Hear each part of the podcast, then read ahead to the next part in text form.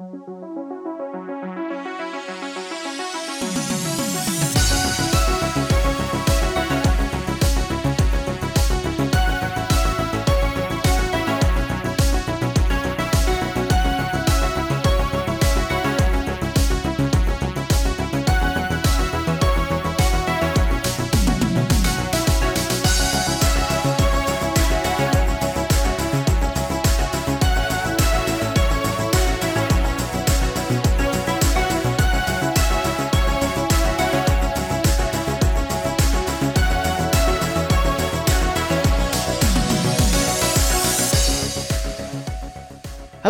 and welcome to the Trophy Achievers podcast, a show where we chat about our love for gaming and the trials and tribulations, as well as the celebrations of our trophies and achievements.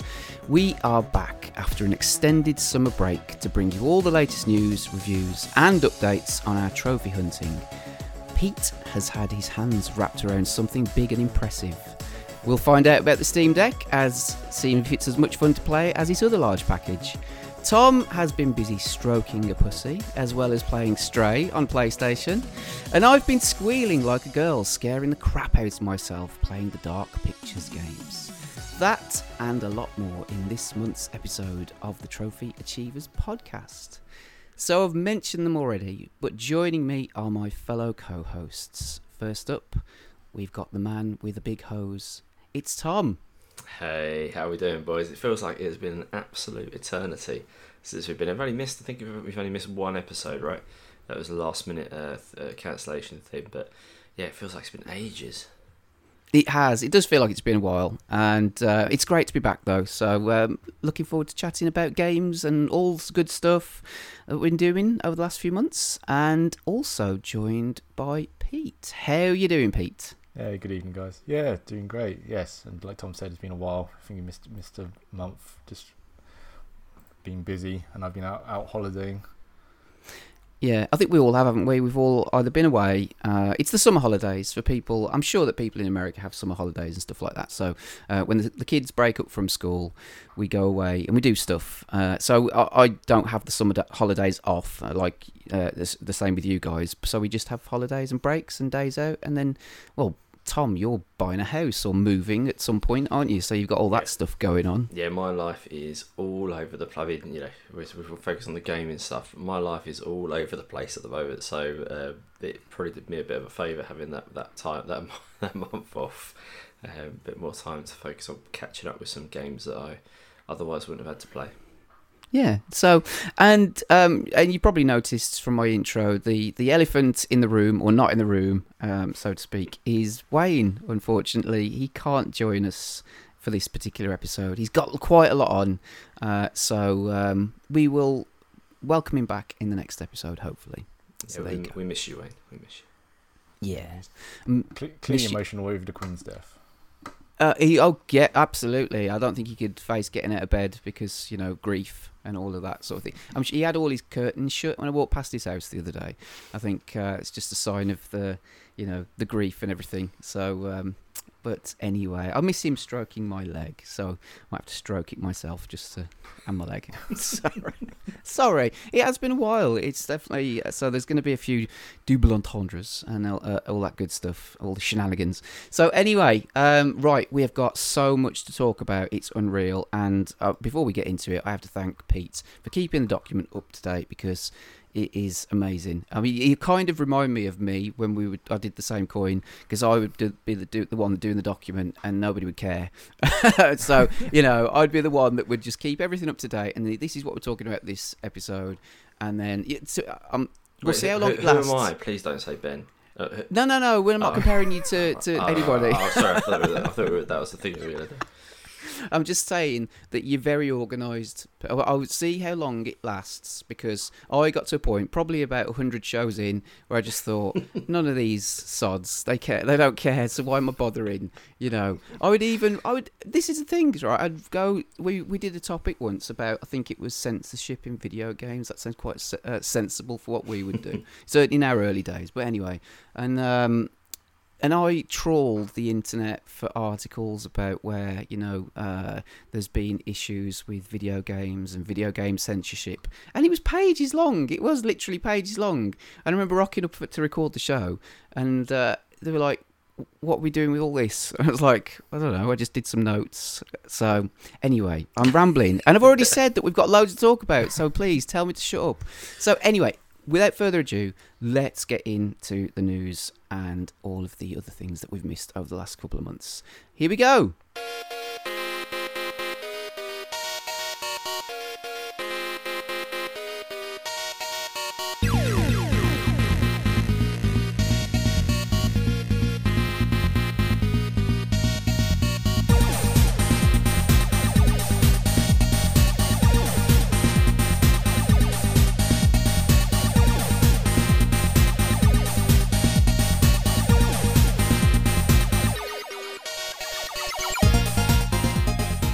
Right, so we have got so much to talk about. So I'm going to rattle through it. And if there are things that you want to talk about, then please just stop me. First things first, um, hopefully by the time this show goes out, it be available before EGX it will be at London at the ExCeL between Thursday the 22nd of September and Sunday the 25th of September. Uh, we're going to all be there on Friday the 23rd. Wayne is going to be there as well. He missed out on last year, um, but unfortunately, but he's back this year. So we, I think we, it's fair to say we all love EGX, don't we? And it's Yeah. you know, uh, although we haven't. There's been occasions where we haven't all met up for one reason or another. I think it's it's the constant in our lives, isn't it? You know, we all we generally meet up there, and it's a nice place to catch up and play some of the latest games, some of the oldest games, like the the retro area and all that stuff. So yeah, you guys looking forward to it? Yeah, buzzing. Yeah, definitely. Yeah, cannot wait. I mean, like you said, it, it's become. I think as well in like our um, in in our older years as as time has become less. It's sort of our social hub, isn't it? We know that Mm. you've got that in the diary for one at least one day a year, face to face meet up, and obviously not just us, but we meet other people that we know from the industry, um, and from streams or from podcasting, and to Pete's for work. Um, that yeah, that we can that we can uh, all get together once a year is, is brilliant. It's good. Yeah, and last year was a bit weird because obviously we were sort of still dealing with um, COVID, and so it was a, it was a bit of a strange affair. Obviously, very stripped back compared to what it's normally been like. So, be interesting to see what it's going to be like this year. I don't think it's going to be back to what it's sort of like, you know, full pomp. You know, when it was massive and you get all of like the big ones there, PlayStation, Xbox, and they were just huge, huge stands. So, I don't know. It would be interesting to see what it's like this year. Um, I haven't really been keeping up to date with it. I'll be honest with you about who's going to be there or what's going to be there. I don't know if you guys have. And I personally, I, I never do. I just do a bit like how I live everything in my life. I just turn up on the day, Just rock up. Yeah. just rock up, and and you know. But the thing is that you know with that Chris, um, the years last year when it wasn't, well, in quotation marks, great for what was there. You can still have a great time at these events. They've got retro sections. They've got um, board game sections. They've got all different stuff going on throughout the day. So yeah, we, we had a great time, didn't we? Just doing other things that we, you know, rather than waiting five hours in a queue to play one of the AAA games, we ended up using that five hours to do something different, where, you know, retro sections and all that sort of stuff. Yeah, excellent. Yeah, So look, looking forward to that. And uh, if you're there and you see us, then just come over and say hello. That'd be cool. Um, right, next on to games. So we got some release dates. Oh my god, um, some big hitters. So God of War Ragnarok uh, is due out on the 9th of November. Are we excited for this one, Pete? I'm going to come to you first because obviously you know your connection to Sony and everything. It's been a long time coming, and there's even you know is it actually going to come out this year? There were questions raised because it was very quiet for a while, and then all of a sudden it just like dropped. That was it. Like no real fanfare. That's it. It's coming out. There you go. So yeah, what do you reckon? Yeah, definitely very excited, and and like you said, it's, it was kind of announced in a low key way as well. It wasn't like a big state of play or anything. It was just sort of I can't remember what he like casually just mentioned, and and then to your point, the the sort of marketing or like hype for it is pretty slow, if that makes sense.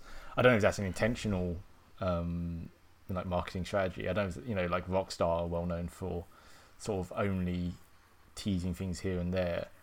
Um, and I don't know if that's, in- that's intentional to try and copy that approach, but yeah, it's yeah, very excited. Very excited for November. Um, yeah, I haven't seen. Yeah, like I said, we haven't seen a lot more since then. I know. That, I think um, Game Informer had had like some early like previews of some of the levels and stuff. I haven't actually had a chance to watch those yet since I came back from holiday. Yeah, Tom, you excited? Uh, I'm gonna throw a spanner at it. Not really. Oh, No. Tom! See, I- I hype's mean, not I- working. No, I, I, I, there are. I'm sure there was a game. There's a game that I'm really excited for, which I'm sure yours going to come up on the list, so I won't like, reference it here. But uh, God of War, no. I, I mean, I enjoyed the. I, oh, I could get in so much trouble for us on this podcast. I, I enjoyed the first God of War, um, but that said, I did feel like it was as as amazing as it was to to play in terms of how the acts the, the, the combat felt. Um, it didn't feel to me like a finished game. Like the ending of that game just comes out of nowhere and it's like bam, that's it. And it almost felt like to me that it was hard. They they got to a point they were like, mm, I don't know if we've got enough to finish. Like I, I didn't feel like it. They really knew how they were going to finish it.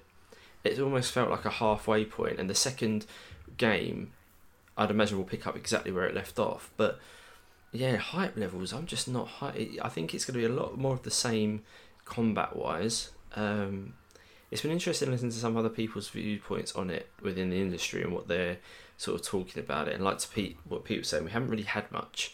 The Game Informer stuff has been very limited. I know it's their cover story for the month, but even in that, they've kind of only had the same footage that they're using to talk about uh, different points, whether it's accessibility, which is the latest one they were talking about, um, and a few that you've got a few new abilities with the with the weapons themselves. Um, but I don't think it's going to be a massive leap in terms of graphics and gameplay. I think it's going to be good game. I think it's going to be great, like in terms of it's going to play well. It's going to be solid. Um, the story, I think they've said they're going to wrap it up, aren't they? This is it now. That they're not going to do a third. Um, they just want the Kratos uh, father and son element of things wrapped up with this one. And yeah, I just you know I don't know I don't know how you guys felt about the first one, but when they when there was that section where you could go to the different realms, and all the realms were there, but some of them were blocked off, and it was like oh this is gonna I, th- I thought in my head they were gonna do it as DLC, and it was like oh this is blocked off because of that, but it wasn't, and it just I don't know. Uh, please tell me how you feel about it, Chris. I I, I would love to know. Um, it's been a while since I played it, but I, I loved it. I remember enjoy, really enjoying it, and um, so yeah, I, I don't know what to say to you, Tom. I, I'm a bit of shocked. Yeah, Uh, it's uh, no, no, it's all good. I mean, like, the thing is, I, I, I mean, you platinumed it, didn't you, Pete? So you got Yes. more in depth. Yeah, I probably played it the most recently. I think. Yeah, out of us definitely. yeah. I know Wayne's Um, been playing it, but yeah, go on. So, yeah, at first, at first it, it took me a while to get into it because at first I wasn't quite feeling the combat, but then by the end I was, yeah, I was really enjoying it. Uh, I get Tom's point about the realms. It, like there was a, it's a bit odd that like I think it's like two of the realms don't, they're they're featured on like the the, the selection, but no, you can't go to them. And I I gather I'm not 100 percent sure, but I gather they, that intention was for DLC, but then it never happened, like you said, Tom. But I thought the story was fine. I didn't feel like the story ended as probably as you were saying, Tom. Like I, I, I acknowledge there's some open-ended bits, but you know, which are kind of setting up a sequel, which is now now what we're getting. But I did think it was kind of, it, it kind of concluded itself quite nicely. Um, yeah, so I don't really remember the hear- end. Yeah, to be honest with you. Uh, yeah, well, I just felt it was abrupt. I thought that was that was the sort of the feeling I got for it was oh we're on this big epic journey, and then it was like a cutscene, and then end, and I was just and and it, it I don't know maybe I miss maybe I, I'm remembering it wrong, um, but I just remember at the time thinking oh, I sort of like you've led me to this path, you've shown me that there's loads more, and then you've just gone, we we go no further. I don't know. It just didn't feel. It felt weird to me. But then again, I, I, you know, I complain about Hideo Kojima's games being overrated. So what do I know? I, I don't know. I don't know. Yeah, I think you've got something there to do with that. Um, I think sometimes he does go up his own arse, but uh, anyway, well, we'll see. I'm sure it's going to do well. I I mean, you know, it's uh, it's really, I suppose, it's it's Sony's last big exclusive release of the year, isn't it? So, um, obviously, we just had the. Go on. No, it's just a, like I I expect Wayne to come out with the controversial PlayStation opinions, not you, Tom. Come I on. know. No, right, yeah, I know. Well. I, maybe I'm channeling, channeling my i- i- inner Wayne. Maybe I'm not even, not even Tom. I just ripped my face off and I'm Wayne. And it's Mission Wayne, Impossible, yeah. Rubber mask. um, there we go. Um, another release date: Bayonetta three. Um, is this, this is exclusive to the Switch? Is it? Yes. Yeah, and it's been yes, and it's been a long time. You know, it's been it got announced what like year and a half ago, something like that, maybe even longer. Um, so it's been a long time coming. People have been waiting for it, and it's like again, it's not been seen much of. Um, so there seems to be a lot of hype, but I mean, to that, I mean, I enjoyed Bayonetta one. I haven't played Bayonetta two. Yeah, because Um, that was a that was a Wii U game, wasn't it? If Yeah, which I think got ported later to Switch, but yes. Okay. Um, yeah, that's that's coming out on the 28th of October. Um, here's my little controversial thing. Then I am not a huge fan of the Bayonetta games. I just don't get Go them. they don't. Chris. They don't- controversy. I know they, they don't do anything for me. I, I just I don't know what it is. Because well, I can see you know. I've got nothing against sort of like pervy games as such. I mean, Christ, what did what was that game I played where you, Mr. Massagey? that, that was the perviest game I think I've ever played in my life. But it's I, I just get the feeling that I mean, yeah, I, you can there's argument about okay, it's empowering Bayonetta and whatever, and she's like all this, that, and the other, and but I just think that's a load of bollocks. I think it's just I don't know, just yes, I get the the combat and the, it's all about that. It's really tight combat and what it just doesn't do anything for me. I, I've tried it. I don't. Yeah, I'm not a huge fan. Have you so I'm seen not that there's a new like a like an option on the new one apparently uh, where you can change how sexy she is? Yeah. Like okay. So, there's a thing where you can. I saw, saw it on a trailer where you can basically, essentially, you put more clothes on her or you take clothes off of her. It's basically that. Um, Yeah, so yeah, and even though it's an option, some some members of the internet have decided this is censorship, which is just like that's not what censorship is, but sure. Right. Okay. Fair enough. Um, you guys. Oh, you said you enjoyed the first one, Pete. What about you, Tom? I- Did you I've, never, like I've Bay- never Bayonetta? played one, Okay. so I I can pass on my judgment. See with the thing is with these games and similar to i suppose god of war is that because obviously you know you have to be decent at the com- the combat you know and remember the combos and, mm. and and it's based on like it's like devil may cry isn't it? You know and because you, get ranked every every encounter you get an, an, an a b c d f whatever s rank. And i always generally get a crap ranking because i'm i just t- find a combo that i enjoy doing and that's easy for me to remember because of my aging brain. And it's you know and that's it and that i tend to stick to those. So i always feel like I'm not playing the games as they're intended. I'm not Mm. getting the most out of them because I'm I'm not learning the the actual combat. So I suppose Yeah. if you're into all of that, then more power to you. And you know, I think it's people like that that tend to enjoy those kind of games. So, um, whereas I did find that with God of War, at least, there were. It, it wasn't overly complicated, you know. It, it felt like there was enough choice, but not too much. Whereas I think with Bayonetta, it's perhaps it's been a while since I've played it. I'll be honest with you. It was on the, the 360, so that's how long ago it was. Yeah. Um, I mean, I enjoyed anyway. it, but I wouldn't want to plan them. I'm like, the same thing, Chris. I'm just not skilled No. enough. I can't get Yeah. like S ranks or whatever. well, if you're not Diamonds. skilled enough, then I'm definitely not skilled enough because like you're you're really good at video games. So Then there is Um, definitely no point in me starting this series either. I'll just leave No. that one on the shelf. There you go. Um, Marvel's Midnight Suns uh, coming out on the second of December. I know literally nothing Yeah, about this, this game. unfortunately, I, I included this more for Wayne because Wayne had, had commented before that he was very excited for it. Um, again, it's just interesting that they've announced release date because it was, I can't remember when. I think it was like October roughly. Then they announced it was delayed, and the the wording was a bit ambiguous. They said it'd been delayed to like um, their sort of Q4 of their financial year, which but it sort of implied that it would be next like sort of first few months of ne- of 2023. But then they finally come out and announced that it actually is coming out this year. Um, okay. Yeah, it's, got that? someone's got that on our fantasy league. Is that Wayne? Yeah, well, I think I think it's Wayne because again, Wayne Yeah. was quite excited for it.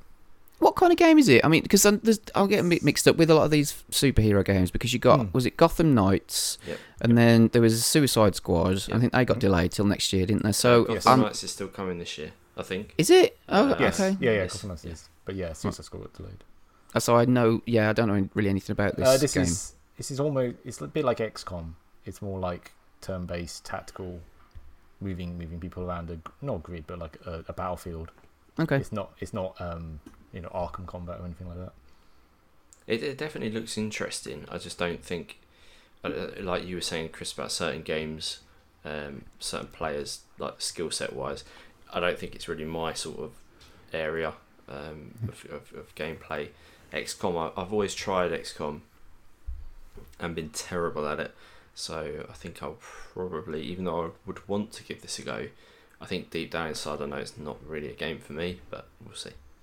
Yeah, I'm not a huge fan. I played the original XCOM on the Amiga when it came out many many years ago. So, but I and I know that the XCOM games, the the reboots of them are supposed to be really really good. But and then there was obviously the uh, what was it Mario Rabbids? That was sort of like a turn based type Yeah. style game, which played a little demo of it. But again, it's I'm like you, Tom. It's it's too. uh, It's not a kind of gameplay that engages me. If I'm honest with you, so um, yeah. But uh, anyway, that, that's coming out. Um, just recently announced for next year, Assassin's Creed Mirage. So what's this then? Is this a, like a standalone game? Is this an expansion? I don't know anything about this.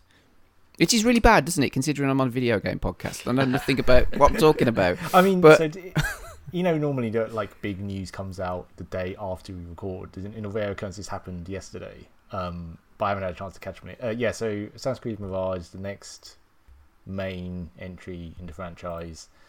The Is this the what- Baghdad I have- one, Pete? Is it Baghdad? Uh, yes, I see. I, I'm gonna, gonna. It's Middle well, they, they they announced like five, didn't they? yeah, did- they an- yeah they announced quite a few lot of future ones. Um, yeah. I gather the intention this is one is deliberately meant to be more like the very first Assassin's Creed in terms of both setting and the the style of gameplay. Uh, I yeah, like you said, Chris, I haven't unfortunately had, had a chance to actually catch up on everything. But like, and like Tom said, they announced quite a lot as well. But this was the, I think the next main uh, entry in the franchise, like I said, coming out. Yeah, because I think they did Mm. one. They did one that's sort of like set in Baghdad, one that's set in Japan. Um, Yeah. but some of them are mobile games.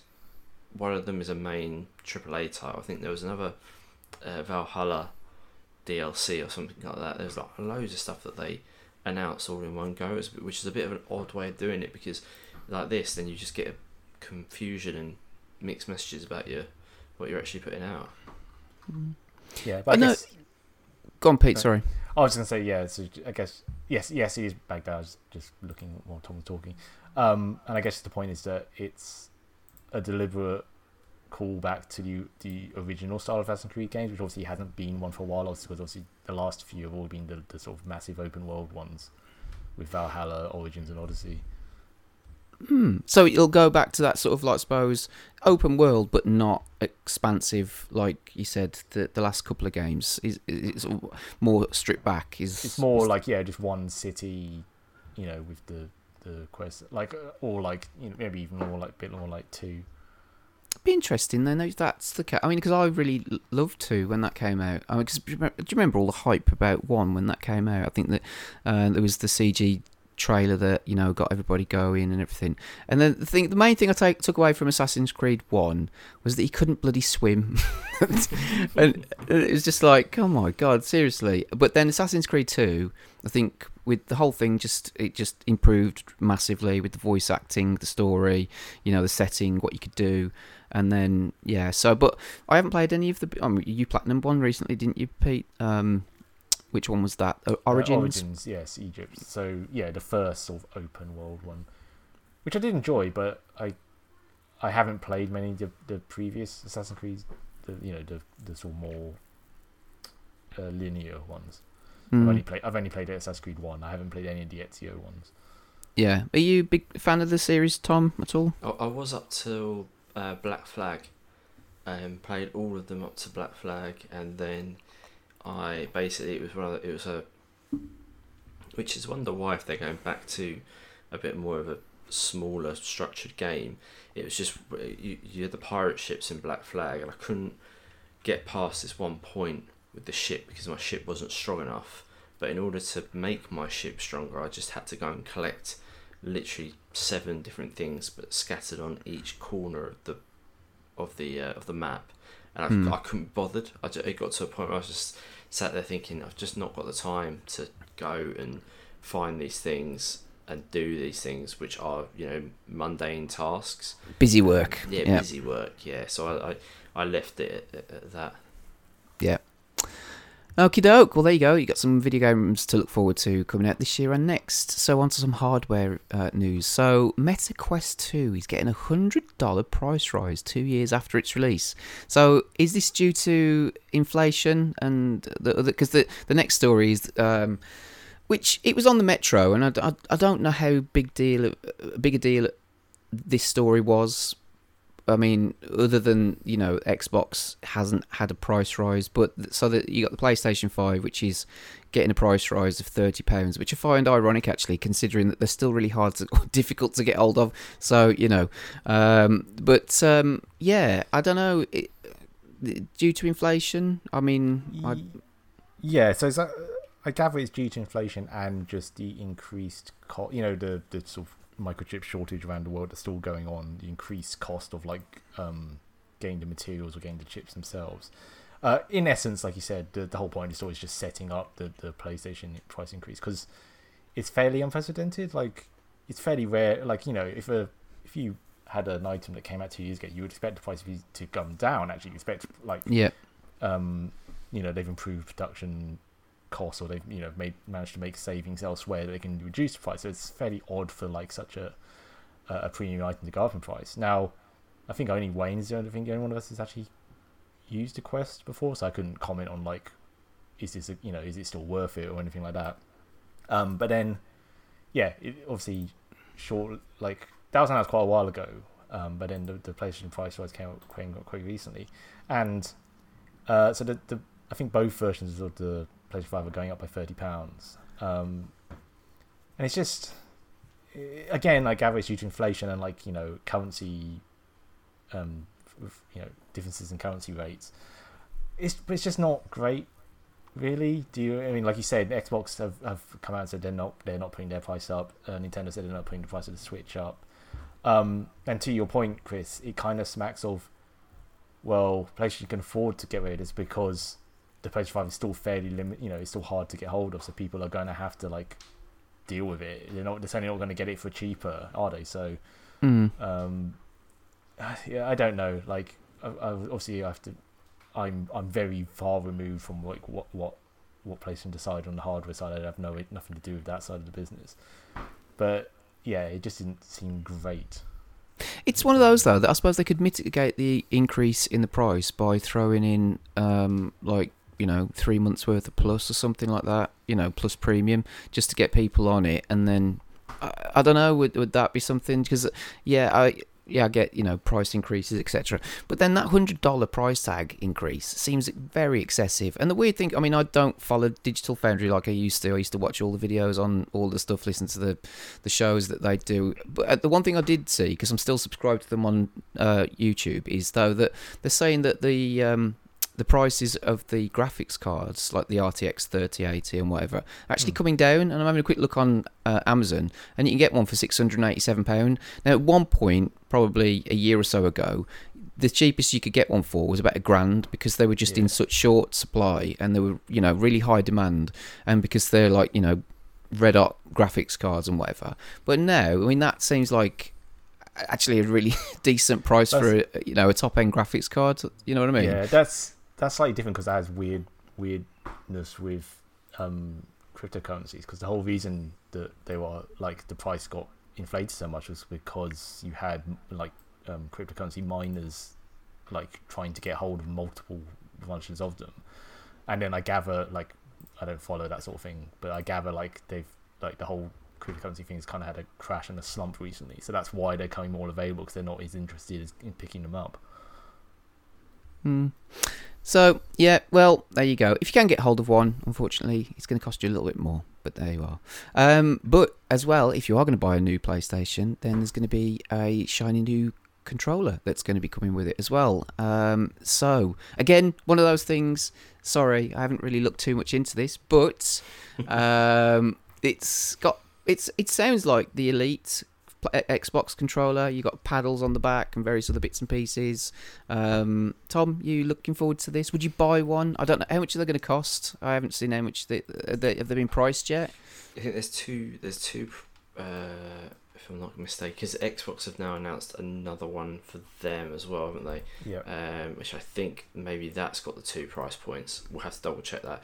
But no, for me, I mean the Elite controllers they look cool. I mean if you if you want to add extra buttons and map your buttons, and you can switch for the you can change out the analog sticks now on those. So if you do suffer from drift, you don't need to Mm. get a whole new controller. You can uh, basically switch out the analogs individually uh, and adjust their sort of settings. Yeah, if you want to go into that level of detail, I mean, I don't think um, I would ever need to go into that much detail in, in terms of controller spec for myself personally. I tend to just get on with what I mean. I still use the D pad if I got the option. I'm still a, yeah, I, I generally do. Whenever I, I haven't have been able to stream for a while, but it was always a running joke of if I was streaming, they'd be like, "Show us what you're using." And I'd be like, "I'm using the D pad because I grew up on the D pad, and that was you know easier for me." Um, so yeah, an elite controller for me isn't probably gonna get much use out of it, but I don't know how you guys feel about it. Mm, Pete, Uh, so yeah, there's no uh, there's no pricing announced yet. Uh, I'm interested, although it does depend on the price. So like, the only sort of elite, like elite or premium controller you can get at the moment for the PlayStation Five is like the the Scuff ones, and they're like 200 quid, so they're pretty pricey. Mm. Um, so I'm interested, but yeah, it'd have to be for like a phase. Because the thing is, well, I've just bought, like, I've just bought a whole bunch of dual um dual senses, normal dual senses anyway, for like the kids. So like, I've got, I've got quite a few controllers now, so I don't feel like I don't need to rush out and get another one. Yeah, I, I'm just thinking back to because the PlayStation Five is it's two years old now, isn't it? Is it Yeah, coming well, up to two years? To its second Yeah, year. two years in November. Yeah. Jeez, that is crazy. So, and I remember Adam and I did a show on on it, you know, in our first impressions and everything, and we talked about the controller, obviously, because the dual sense, you know, you, you when you play Astrobot, and he's like, oh my god, this controller's amazing, and everything, and I'm holding it now in my hand and the controller, and uh, it's it's. I still this still feels premium to me compared to like the PlayStation 4, but the PlayStation 4 controller was a, a leap up from the PlayStation 3. I hated the PlayStation 3 controller because my fingers would always slip off the R2 and L2. Um, and I actually bought um, these little attachments that you could add to the PlayStation 3 controller just so that they had a little bit of a curve on them so your fingers wouldn't sort of slip off them. So then they changed that with the PlayStation 4 controller, which I really enjoyed. But then when you put the PlayStation 4 and then blend the PlayStation 5 together, this has got more heft to it, more weight. It just feels more premium. So having, having, I suppose, the option to buy a more premium product on top of that. I mean, I did have an Elite controller for the Xbox at one point when I had more money than sense, I guess. And I think they were about 120 pounds at the time. And then there's the Elite Elite controller two, I think, which I don't know Mhm. what that does different. And yeah, it was a nice controller. It came in its own little case. It was lovely, and you could take the little um, uh, analog sticks off, you know, and supposedly some were better for racing games and some were better for fighting games, and you could t- change the D-pad, Tom, um, Yeah. and and all that kind of stuff. And there was, you know, it felt weighty and and premium, but it was just a controller that I ended up just. I, I, I'm not one of these people that was using the back triggers for reloading and whatever because I didn't need that extra split second of, of time. So I suppose, like, you know, what you were saying, Pete. I, it's one of those where do I really need a premium control in my life? And the answer is probably no. If I'm honest with you, I'm not that person anymore that I used to be. Um, you know, so How we've grown. Yes, I you've got a know. mature, isn't it boring? Watch this space. Next year, we'll, we'll all get to try one at EGX or something, and then this time next year we'll all have a bit. I know, I know. Um, but and then also because uh, Sony have been talking about their new remote play features, uh, which they've been doing a bit more promo on, I guess. Is there's going to be a, there's a Backbone controller which is officially licensed. So if this if you want to play remote play on your phone, um, this is one that you can actually use and attach it to your phone, and it's it looks nice. So I, as have either- have I think Wayne's ordered one. Um, Yeah, so again, this this story was aimed more at Wayne. Unfortunately, he's not here because he he's already got a backbone, not a PlayStation version, but another another version of the backbone for his phone, and he says and he used it with um, um, Xbox Cloud streaming, and he says it works really well and he really likes it. And like you said, I think he's ordered one of the PlayStation ones. Um, it's a nice idea. It's nice to see. Uh, this is a licensed one, so like I said, it's being developed by Backbone. It's just it's just got like PlayStation branding and like the buttons and everything. Mm. Uh, it's an interesting idea. It's only um, like Apple iOS phones, um, iPhones at the moment. So I have an Android, so it's it's not relevant for me myself. No, okay. Um, I don't know. e- Even if it did one did come, I'm not 100 percent sure if I would get. it. I don't. I can't imagine. Um, I'd use the, the streaming very much personally. No. Um, and and plus I've also got you know just got Steam Deck, so Ooh, more on that later. yes. Yeah. Stay tuned. Yeah. Excellent. Okay. Um, and then uh, there's like you mentioned, there's a, an Elite Series Two controller, which apparently is forty-five pe- uh, pound cheaper than the regular Elite Series Two controller. Um, anyway, PSVR releasing early 2023. Wow, uh, exciting news. So obviously we had that little bit of um, state of play, which showed off some of the games which are going to be coming to it, uh, such as the Horizon Zero Dawn um, spin off or whatever, and then there was a few other bits and pieces. But we've ne- not actually been shown much of the hardware as such or any releases, anything. We haven't got a firm release yet, but it does look like a nice piece of kit. I'll be honest with you, I've actually unplugged my PSVR already, and I've taken the camera out because I'm just thinking, well, I'm not really using it at the moment, and you know, I probably will get the PSVR two. Be interesting to see how much it is. I mean, if they're putting the price up of the PlayStation 5 and the PSVR 2 was what, Mm. 289, 300 quid when that first came out. Um, And this is a more premium version of it as well. yeah. so how much is this one going to be? Are we looking at 350? I'm I'm sort of guessing already 350, I reckon.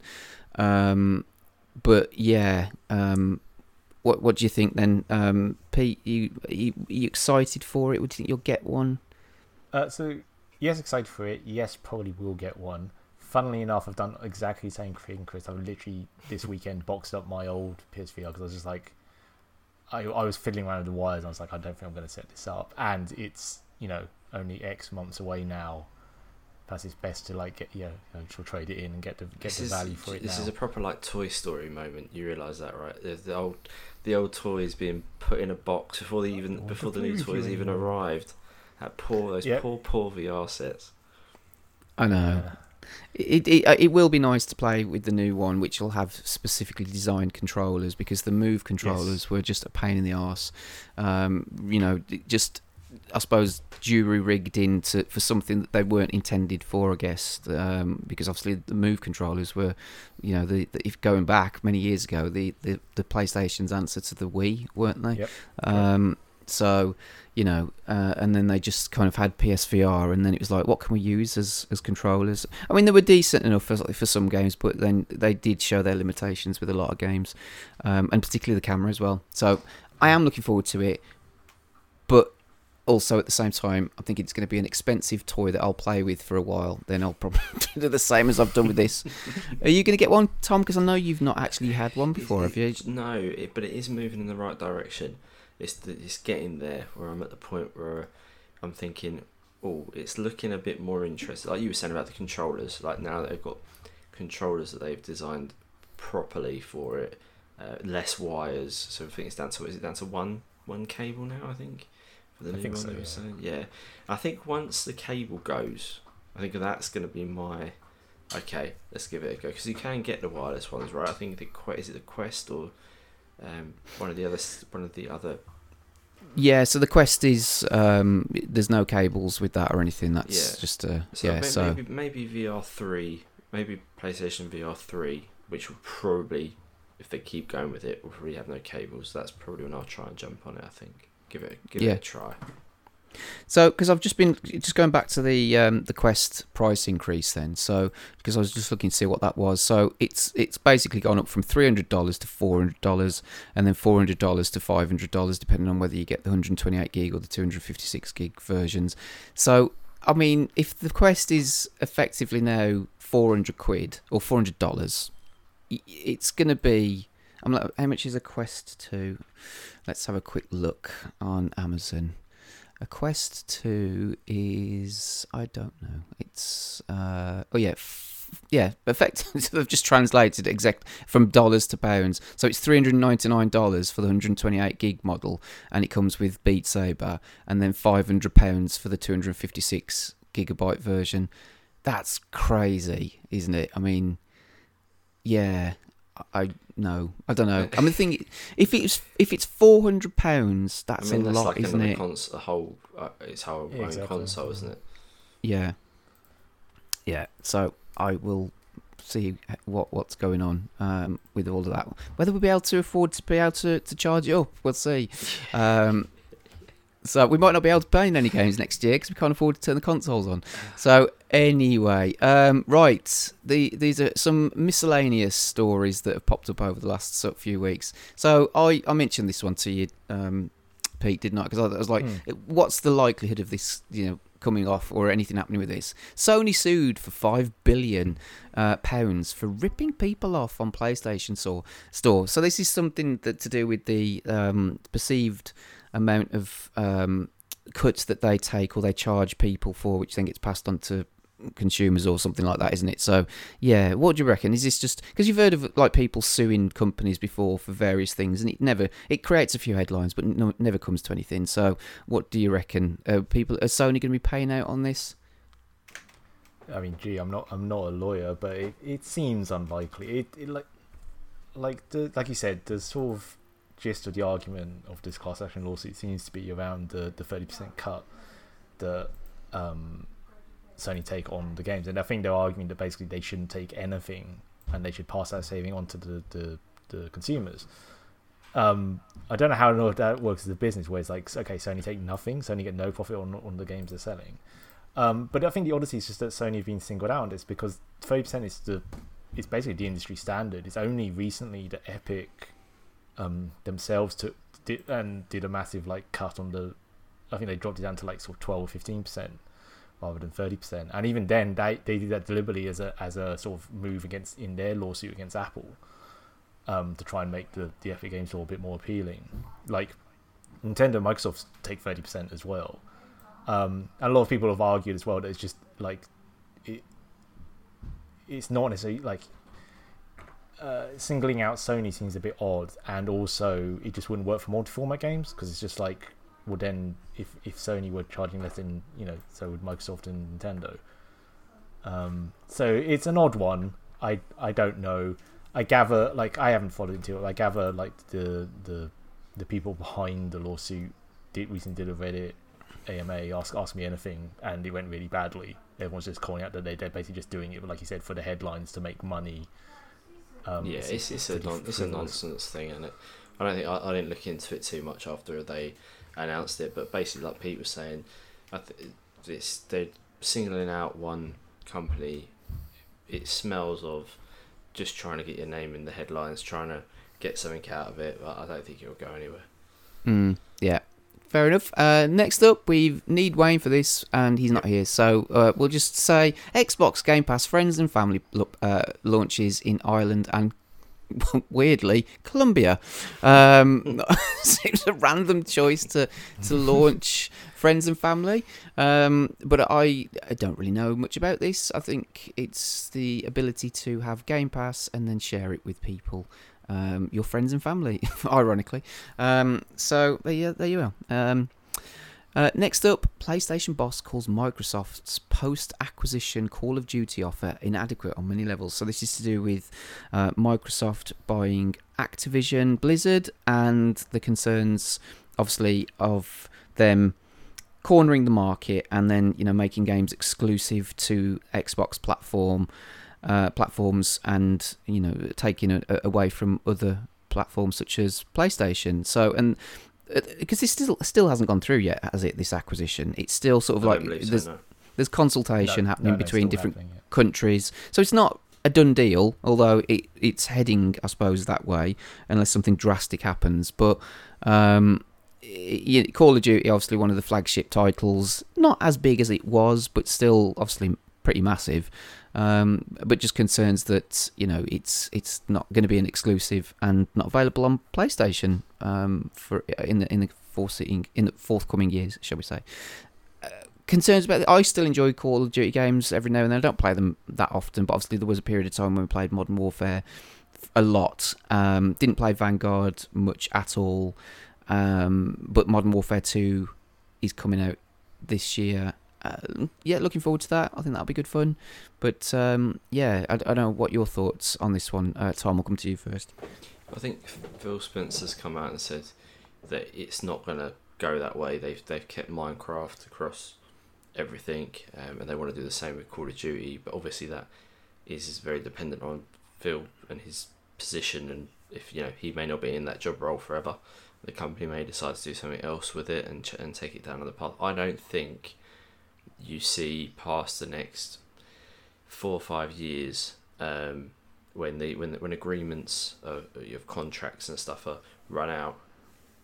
I don't think you'll see Microsoft put it not the whole thing. That they'll have to have there'll be an element of Call of Duty, whether it is just a multiplayer or it is just a campaign or a different type of you know, battle royale, whatever. They'll keep something for the Xbox and for the Game Pass exclusively. They have to because they've they've spent so much money on it. It would be foolish of them in a business sense to not divide it and split split some of it with the other companies, but then keep a little nugget to themselves that's going to draw people into their platform over going for PlayStations or at that point whatever else it's on. Um, personally, that's my opinion on it, but I don't know how you feel about it, Pete. I mean, it, it, like you said, it depends what happens. So, this this story came about is that Phil Spencer, I can't remember who it was with. He he did an interview and he said that he said that the Call of Duty would come still be released on PlayStation consoles after the acquisition for several more years. And that was his that was his term. And several is obviously a bit of a vague term, but I guess most people still think of that as like five to seven, roughly sort of years. Um, and then Jim Ryan in a in a not necessarily needed bit, of bitchiness was like said, well, actually they've said it was three years, and that's not several. Um, so yeah, it's interesting. It's like I don't know. It, it does depend what they do. I like. I think it, I think it's his name. Like Call of Duty, like out of both sort of um, platforms, like it's still mostly played on PlayStation. So obviously it matters to PlayStation a lot, and it is a big deal that if it, they you know they did lose access to it. Um, but yeah, who who yeah, we'll have to wait and see. I guess we, who knows what's going to happen. Hmm. It's one of those. You, I mean, after obviously this year and, and last year, was it last year or two years ago when Microsoft was just buying everybody? You you, you just don't know what to do, what to predict, and I think. I, I think I'll probably go along the lines of what you said, Tom, in as much as that. I mean, Call of Duty has wavered between having exclusivity in some way or fashion between Xbox and PlayStation over the last few years because I remember on Xbox 360 that was the lead platform, so they'd get the maps a month earlier than say the PlayStation and then the various other bits and pieces, and then when PlayStation was on top, there was that exclusivity deal, so they'd get things a bit sooner than Xbox. So you know, I I think if they did something like that, then that it would probably annoy people, but it would be better than just having it not on the platform completely. And it, like you just said, it makes no sense. And I'm not a business person, so what do I know? But I suppose from from a, a, an idiot's point of view, it makes no sense when you've got millions of people playing a game where they're buying the battle pass, you know, or whatever it's called, the season pass, which is, is money that goes directly to them at that point. To just take that away in favor of you know okay i guess i understand the idea of you, are enticing people to buy an xbox but if you've already got a built-in audience of millions of people that are probably spending you know money on you know the battle pass or whatever it is then it, i don't know it doesn't make a lot of sense to me to just take it all away. But then as you said tom they've spent so much money they can't, you know, what are they going to do? But then they did with Minecraft. But then they, Minecraft's yeah. everywhere, isn't it? You know. So I mean, as well for them, I know it sounds stupid, but it's advertisement for them, right? If every time you're loading up Call of Duty on your PlayStation and you're getting the Xbox logo come up and say Xbox, Xbox, every, every time, there's that element to it as well. But yeah, mm. I, like you said, Chris, I, it'd be interesting, or Pete said, it'd be interesting to see what happens in the future. Definitely. Uh, last couple of stories then. So here we go. So Sony ditching PS5 accolades. Uh, feature nobody used. Oh, so much so I didn't even know what it is. What is it? I don't know. yeah, this is quite a funny one. So the idea of this was that um, after like multiplayer matches, you could give teammates or enemies like awards. Um, I'm not actually 100% sure what the end goal was. I guess it's like an engagement thing. Maybe it might even been like um, like a you know a, a karma thing where it's like oh this person's a good player this person's a bad player. Do you mean it affects affects something in the background? I don't know. Uh, the the funny thing is like I did know about it. I did try using it, but then the whole thing is like oh you can only use it on people who aren't in your friends list, and it's like well I only play with my friends. I'm not, who wants to play with dirty randomers? Yeah. so so Yeah. Never, so yeah. So I never never gave anyone an accolade, and apparently no one no one else did. So they're ditching it. Yeah, it's weird because I remember I'm sure Xbox 360 had something similar. Like you could when you did play with people, you could rate them as a player whether they were, you know. Uh, I'm sure that there was something hidden in the in the background. I'm sure Wayne's probably listening to this thinking yes there was, um, or saying yes there was. But yeah, I don't know. It's eh, I don't know. It's not. I, I, I- it's not something I, think, I've ever anyone- used. Yeah, I don't think anyone's gonna miss it. It's fine. Uh, and then finally, PlayStation announced PlayStation Stars loyalty program. So I suppose is this in uh, response to the Microsoft points that Wayne always talks about, where you, I mean, he, uh, you know, for doing certain things like logging on or using Bing or I don't know, playing a game or getting a tr- an achievement uh, or doing something, then he will build up uh, points where at the end of a quarter he'll get like 20 25 quid or something Mm. is it something similar to that is there any Uh, financial or is it more you know just avatars or whatever Well, no, no firm details yet, so we're not sure. But yes, I gather the intention is, like you said, to to, to as a, a, a version of the Xbox Rewards program, and exactly like you said, obviously Wayne's used it quite a lot and spoken quite highly of like of the sort of value he gets out of it. My my concern is that much like Game Pass, we know Microsoft are willing to throw money at stuff, whereas I think Sony are going to end up being more conservative.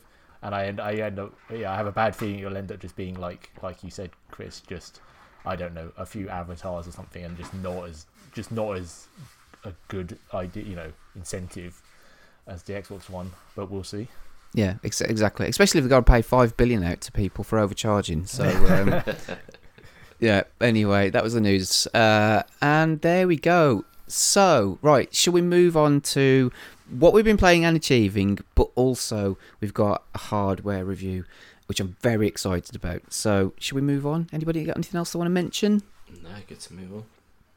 Excellent right we'll be back in a second with our games and some hardware In a world where the gods are powerless to. Really? Oh. Are you kidding me, Prometheus? Zeus! I am the one telling the story! You can't start the trailer that way. Don't interrupt my narration! Typhon, destroyer of gods, is free.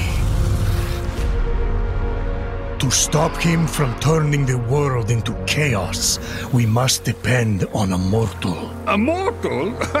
who washed ashore on a mysterious land. Unprepared for the destiny that awaits her. Good luck with that.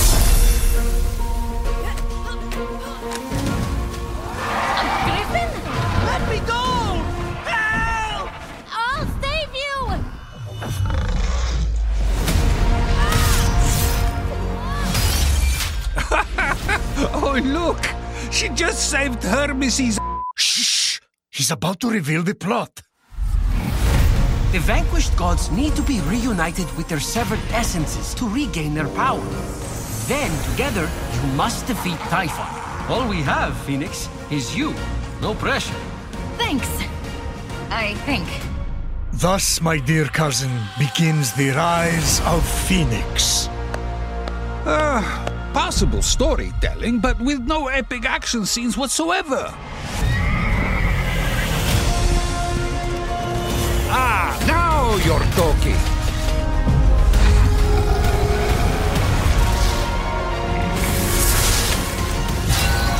Show yourself!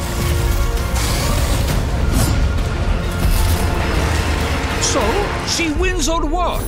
That, Zeus, you'll have to find out for yourself. Oh, come on. Video games won't be invented for another 2,500 years. Immortals Fenyx Rising, available December 3rd. Right, we're back. So I know you've got a load of games to talk about, Pete, but I think everybody's really excited uh, to hear your impressions of the Steam Deck.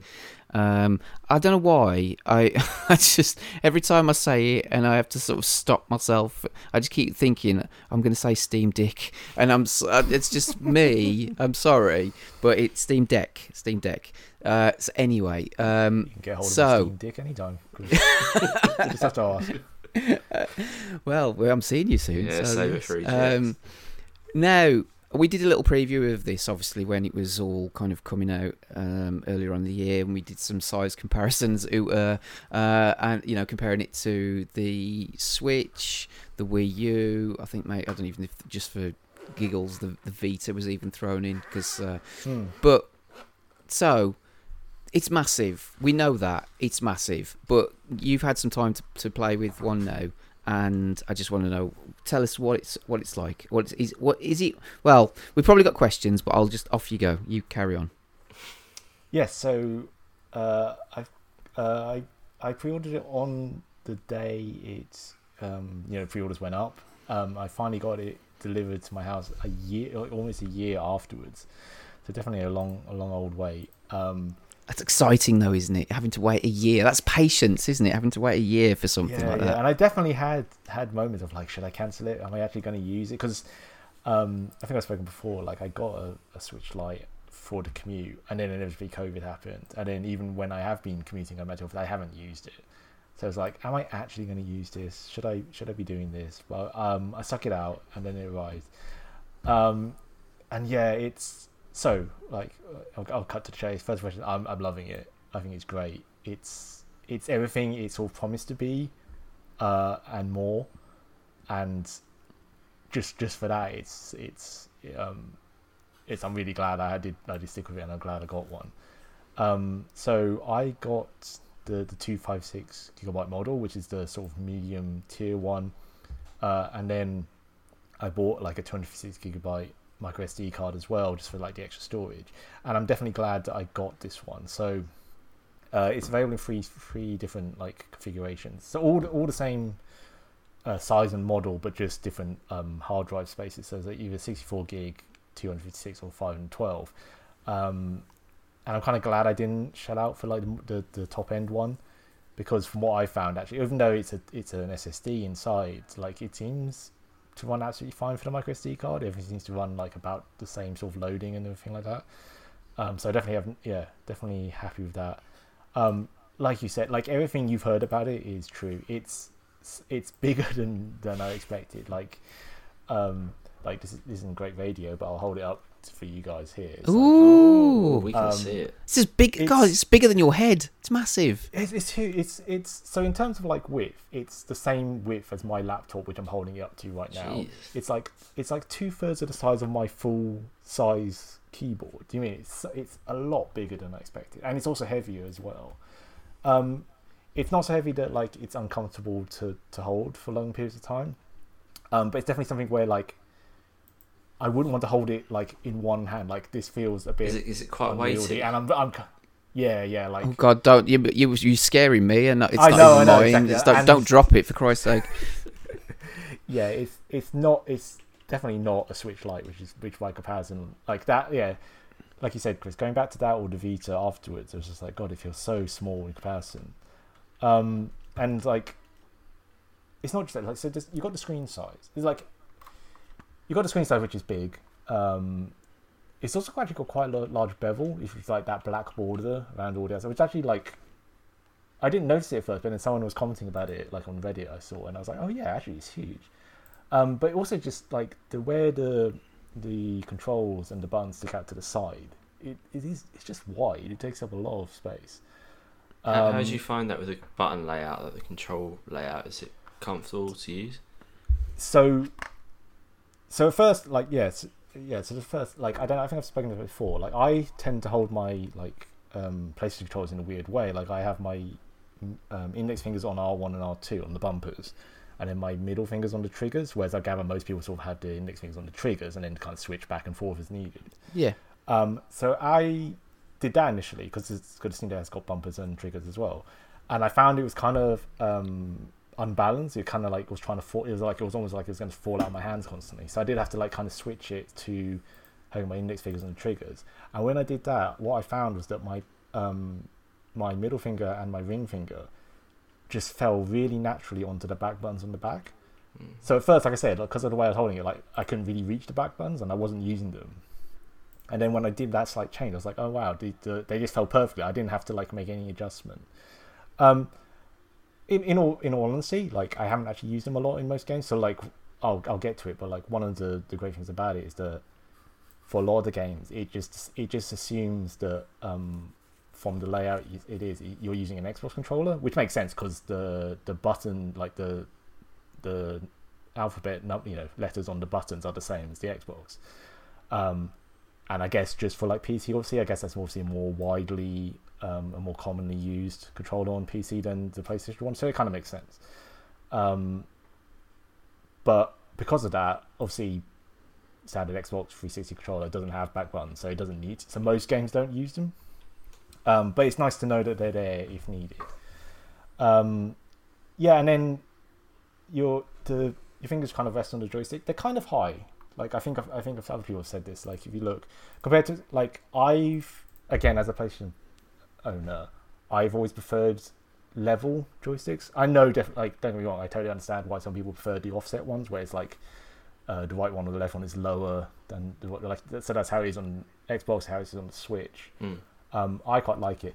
I think for you, Tom, like I don't know if you see like the D pad, it's quite high and quite far to the it's left. really so near like, the that's- edge, like Right in the corner, yeah, isn't it? Yeah, exactly. I was gonna say so that can be like a little problematic sometimes if you need to like reach over there. I guess if you're like just using D-pad, it should be okay. But like going back and forth, like I mean, I guess to that point, I haven't tried this with like um like a fighting game. I haven't tried anything with like extensive like you know quarter circle movements or something like that. Um, I have used the D-pad. I like I've used it for some like tactical games, and it, seems- it works. It, the D-pad itself is absolutely fine, but like I said, it, just, it is quite stuck in the corner. Um, yeah, and then, gee, what else to talk about it? It's um, What you were saying earlier, Pete, that it does everything you, uh, everything you'd want and more. What's the more bit? Has there been anything about it that you didn't realise it was capable of doing, or, or that you didn't think it could, or didn't know about it before, and then you I- went out of the box? Um, so I think the thing, yeah. So I think the key thing about it, so so, um, the thing that runs on Linux. So I'm not familiar with Linux. I'm like I haven't been a, a PC gamer much. Like, but when I was, I was obviously on Windows. Um, so like there was a lot of talk about sort of how much like the early chatter was obviously about like getting this game to work you know you have to tinker with this and then you have to go into this and edit these files and you know and again i'm sure like pc or linux players like listen are already aware of this they know they've, they've done this all before but i guess coming from a console like i was quite nervous of like oh how easy is it going to be to launch a game how easy is it going to be to like get the settings right um get everything running um and i think the bit part of it is that it's been really straightforward Hmm. like um and i think the more bit comes from like i it, it, it comes from the tinkering if you want to do it Yeah. so like i totally get that like if you wanted to play around with more stuff you could probably get like more battery out of it or you could get like an optimal like frame rate that works well like i've been doing like you know um caveman console player here where it's just like get a game on stick it on max settings stick it on like 60 frames per second and go yeah. um, and like I said, for most games, that's been running. It's been working absolutely fine, like with hardly any tinkering needed, and I've generally been quite surprised by that. Um, like I said, um, I will say that, like again, everything you've heard, like it's big. The battery life isn't great. Like, so doing that, what I said there, if you're running a game on, you know, 60 frames per second, full ultra um, graphical settings, you're probably going to get like sub two hour um, playtime but every time I've used it, I've just been sat with it plugged in, or like even like lucky enough, you'll I'll talk about my my travel and my holidays um, and my experience with it there. But like lucky enough, like most um, airplane seats have like a, a plug set, a plug socket now. So again, there was no issue there for me. I like I could I could just easily plug it in. Um, So you haven't been I using haven't- a power pack. You haven't taken a, a, an extra power supply with you. You found it easy enough just to, to plug in when when needed on the go. Yeah, exactly. So um, I do have one. I, I haven't had to use it yet. I like. I also bought like um, a USB C hub, which is like. Um, I gather for like connectivity, it's um, a bit limited because it's only got like one USB C port, um, and that's for everything. That's for like charging, hu- a hub, a battery pack if you need it. So so be it. Um, so yeah, I have one, but I haven't f- had to use it because yeah. So I guess one thing is one thing. Like I said, I was talking about like commuting. I haven't like whipped this out on the, the tube yet or anything like that. Like I said, the only time I've used it actually sort of like traveling around was when I was on holiday and I was like on for plane long plane journeys. Um, whereas like yeah, you know, I'm sat here for a while. I might as well like um, try it out. And in a container that if anyone tried to steal it, you could immediately find them. Yeah, yeah, and run after them. Yeah, them It's it. on this plane somewhere, and no one's getting off until I find it again. So what about the games then? Because um, how are they? How do they run? Um, uh, obviously, you know, the, I haven't again. I haven't watched any of the Digital Foundry videos on it, but um, it, it's not going to be the same. I mean, let's say compare it to a Switch. You know, in terms of, it, or can you do that comparison? Um, in terms of the games, how they run, like, can you tinker with the settings? Do they run well? Do you have to lower everything down? But I suppose if you're looking at a smaller screen, then you know you haven't got as much, re- you know, real estate space to look at, you know, in terms of to fill us or whatever. So it looks sharp anyway. But Yeah, that's exactly. Um, yeah, absolutely. Uh, so first, first of all, I must admit, like I haven't been like the games I have been playing, which I've been like really enjoying. None of it's been like you know really recent stuff. So I haven't like tried Elden Ring, for example. Like I gather it does run and I it runs fine, but it's it's thirty frames per second, you know, and some I'm sure some PC players will sniff at that. Um, but it's still you know it's still great that you can even run it at all. The games I have been doing are actually mostly um, as happens it's mostly like PS3 or Xbox 360 era games that like I kind of missed out of, and they like maybe didn't have like a remastered version available for the PS4 or PS5. Um, and so like I said, so, so a I yeah I know you tend to be like a bit older games. The the benefit of that is like I said, is you can pretty much just whack it straight to max resolution, which is twelve. Uh, I think it's twelve eighty by eight hundred. Um, I, I need Wayne here to, to tell me what what was it? It's seven twenty p. I think. yeah, correct me if I'm wrong. Um, Wayne's shouting at us right now. I can um, uh, so yes, I gather it's it, it's what's that? That's the res- isn't that the resolution of the the Switch on when it's undocked as well? I'd gather. I think so. Yeah, Yes. it's 1080p when it's docked, isn't it? and Yes, and then- but undocked. Yeah, yeah. So it's not. Um, but obviously, again, when it's even though it's a large screen for a handheld, obviously when you're looking at something like that smaller screen, it looks absolutely fine. That's absolutely perfect. And and to your point, Chris, you don't need to run it at like 1080p and down downscale it. It can by reducing it as well. It obviously saves a bit on the battery life. Mm. So, are you running games Um, through, Pete? You got? Are you using Steam or are you using? Yeah, so so that's that's one bit of tinkering that I did have to do. Which so this the the, thing I was talking about tinkering for is like the in terms of tinkering with the games, I'm actually surprised with how little I had to do. Like a lot of the times they just run fine. The where the tinkering came in was, was trying to use other like PC storefronts other than Steam. So yeah, so most of these games I'm going to talk about have been running through Steam. Um, I think like Chris, I've got like hundreds of Steams in my Steam account that I've never played just through like you know humble bundles or like in, like little charity collections. You end up getting like getting quite a few. Um, but then I have quite a large collection on not on. So like um, again, I think we're talking about like Epic Game Store give PC games away for free every week, and they're like, you know, they're free. Why why not grab them?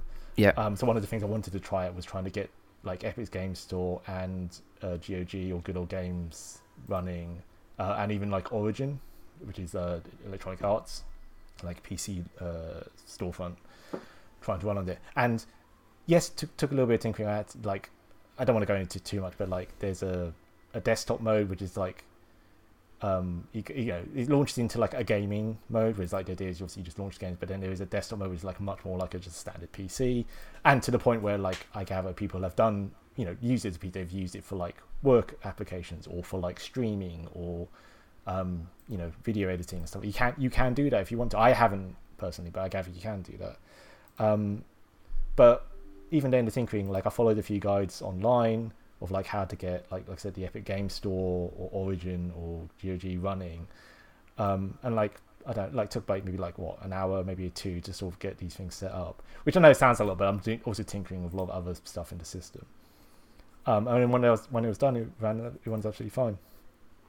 Have you So, tried yeah, got using vast- it through the monitor because you can connect it? Yes, you, so yeah, that's one of the things I bought the hub. I haven't yet. I must admit. Like Okay. I've. Uh, so yeah, so again, one of the things you could do if you want to, you can you stick a hub in there. You can quite easily stick a mouse and keyboard if you just didn't, you know, you didn't want to use a controller. You wanted to go back to um, more traditional PC controls uh, and run it through a monitor. You can absolutely can. I haven't yet, but I definitely probably will try that out in some point in the future. So in terms of the games, then, like you said, there's there's loads. I mean, I, I've got over 400 games on my Steam library, so you know, it's it's it's perfect for stuff like that, isn't it? So what's what's worked for you? I mean, has anything surprised you in both ways that you thought would work and hasn't, or that you thought wouldn't work and has? Uh, yeah, it's, it's yeah. So it's um, for the most part, like I said, all of these games run absolutely fine. And I, and uh, I guess another thing I hadn't mentioned is that obviously um, Steam themselves actually like rate a lot all the games on their their thing. Like some are untested. I haven't got around to every like having many thousands of games to go on the on the storefront. Um, but they themselves test it, and a lot of a lot of the games will say like, oh, it, you know, it's verified, which is like it runs perfectly. Um, there's unsupported, which is like it runs, but there might be issue. You might get run into issues some point. Um, and then like playable, and there's other there's other things. And I guess the point is like a lot of the games I tried are actually technically cut down as um, either like untested, or unsupported, or playable. So it's like Steam themselves are saying don't do it, but then I've done it and they seem absolutely fine. You know, who knows? Maybe like hours down the line, I'll I'll find an issue, and that's what they were going on about. But at the moment, they seem absolutely fine. and uh, so- so, any highlights? What what are your thoughts on it then? Like in terms of the games, what what games have you played on it? Yeah, so yeah, let me let me. I've, I've got a list here. Like I gathered there's a lot of games so I'll kind of rattle through them really quickly. So, um, Aperture Desk Job, which is uh, a Valve um, produced, like it's a, it's a free game. It's it's meant to show off the Deck's like functionality. It's a bit like Astro's Playroom for the PS5, where it's just like trying to show off all the buttons and what it can do. Uh, it's saying the the Portal universe, so quite fun. You know, I, I Portal's one of my favorite games ever, so it's quite fun to just go back to anything in that it's in that universe. Um, but it's just a nice little free, like um, thirty minute like tester game for the, the it's quite fun.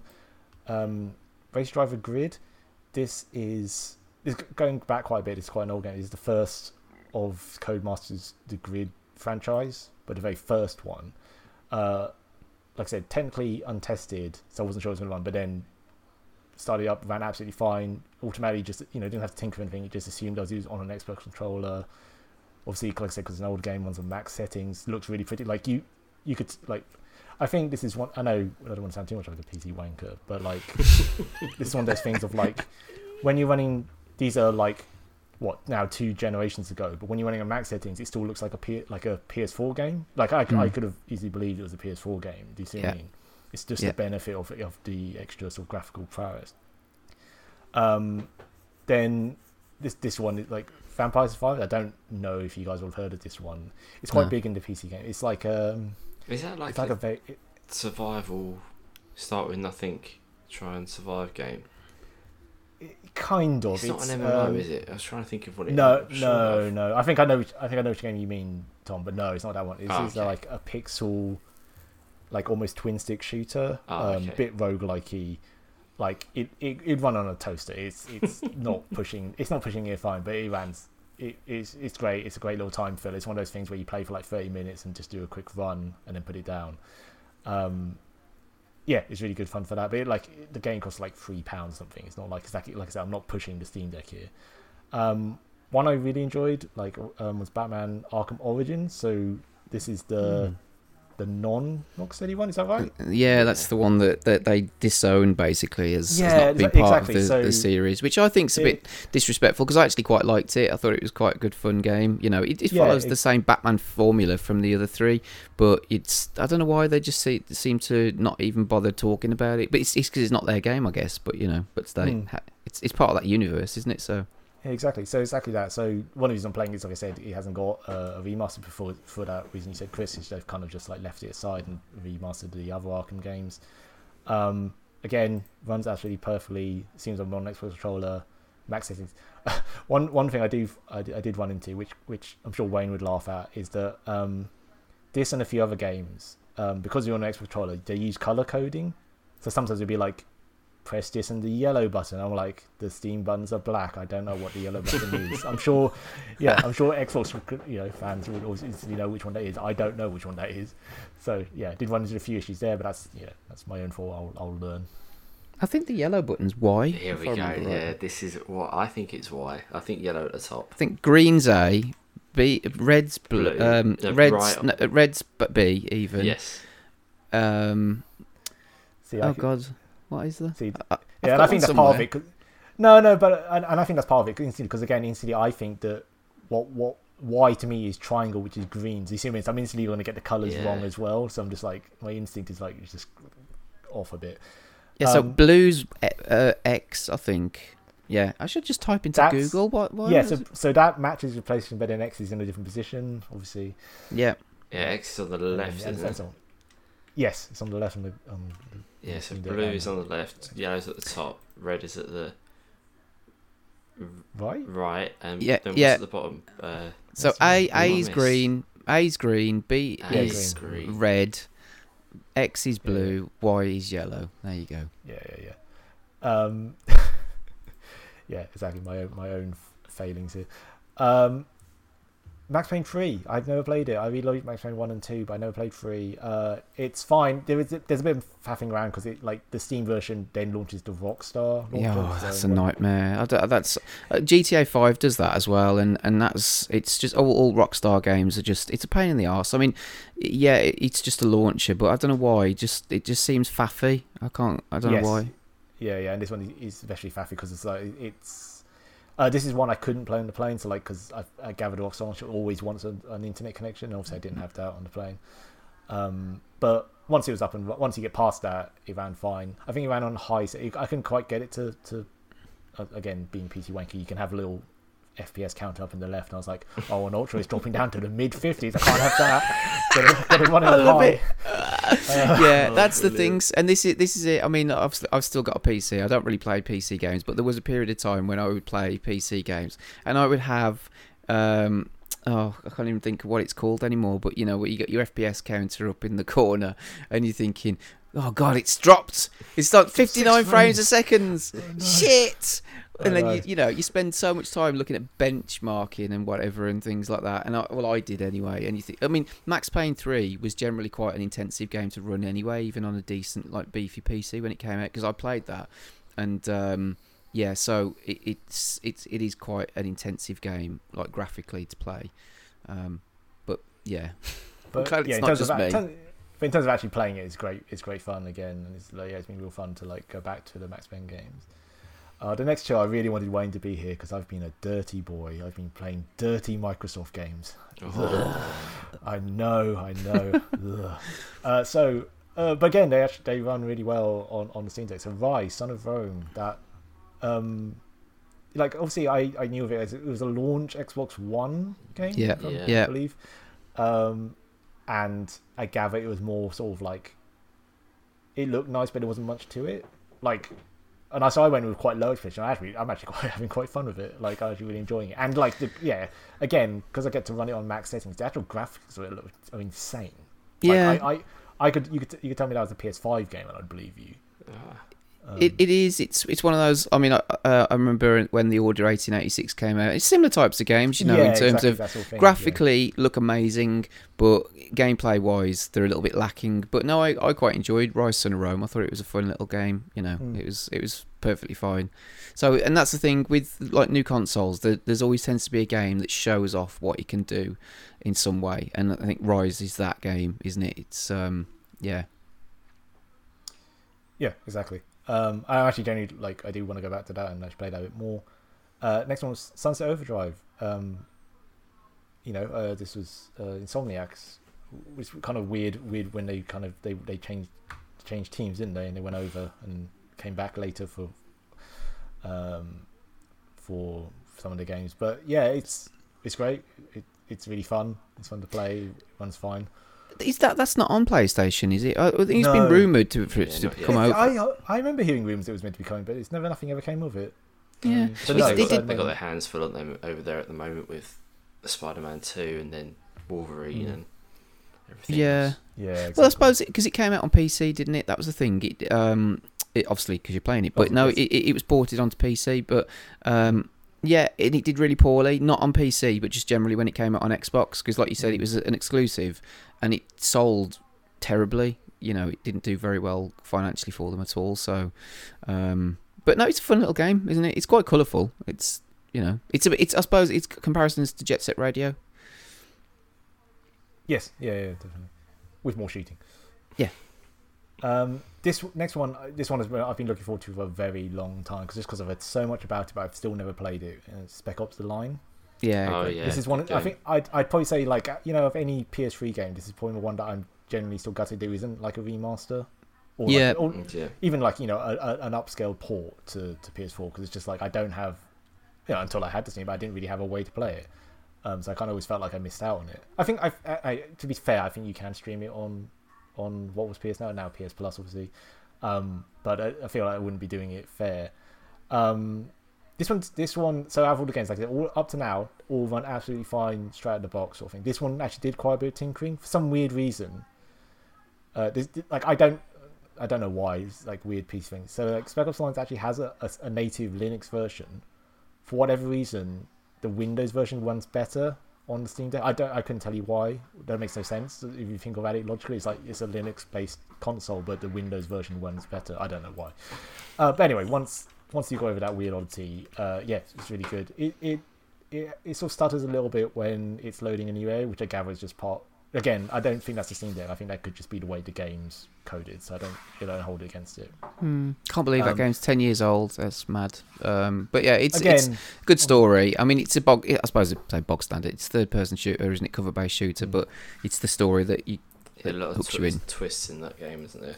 Lot twists. Yeah, obviously, I, yeah, I gather the story's the main the main drive, but even even just the actual gameplay, I'm enjoying it. Um, next one, Me- Metal Gear Rising Revengeance. Again, similar thing of like I've never played it on the PS3. Again, ran fine. I must admit, this one, I've like even on like old thing, this one does still look is being showing its age. It still looks like a PS3 game. Um, but again, looking forward to trying that out a bit more.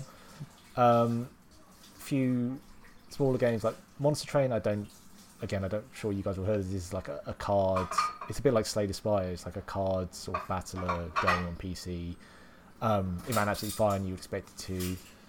Um, Rogue Company. I'm going to talk about that more in the future. But I've been playing that with my son, who's been playing on the PlayStation. I've been using, um, playing online. You know, teaming up with him, but on the Steam Deck, he runs fine.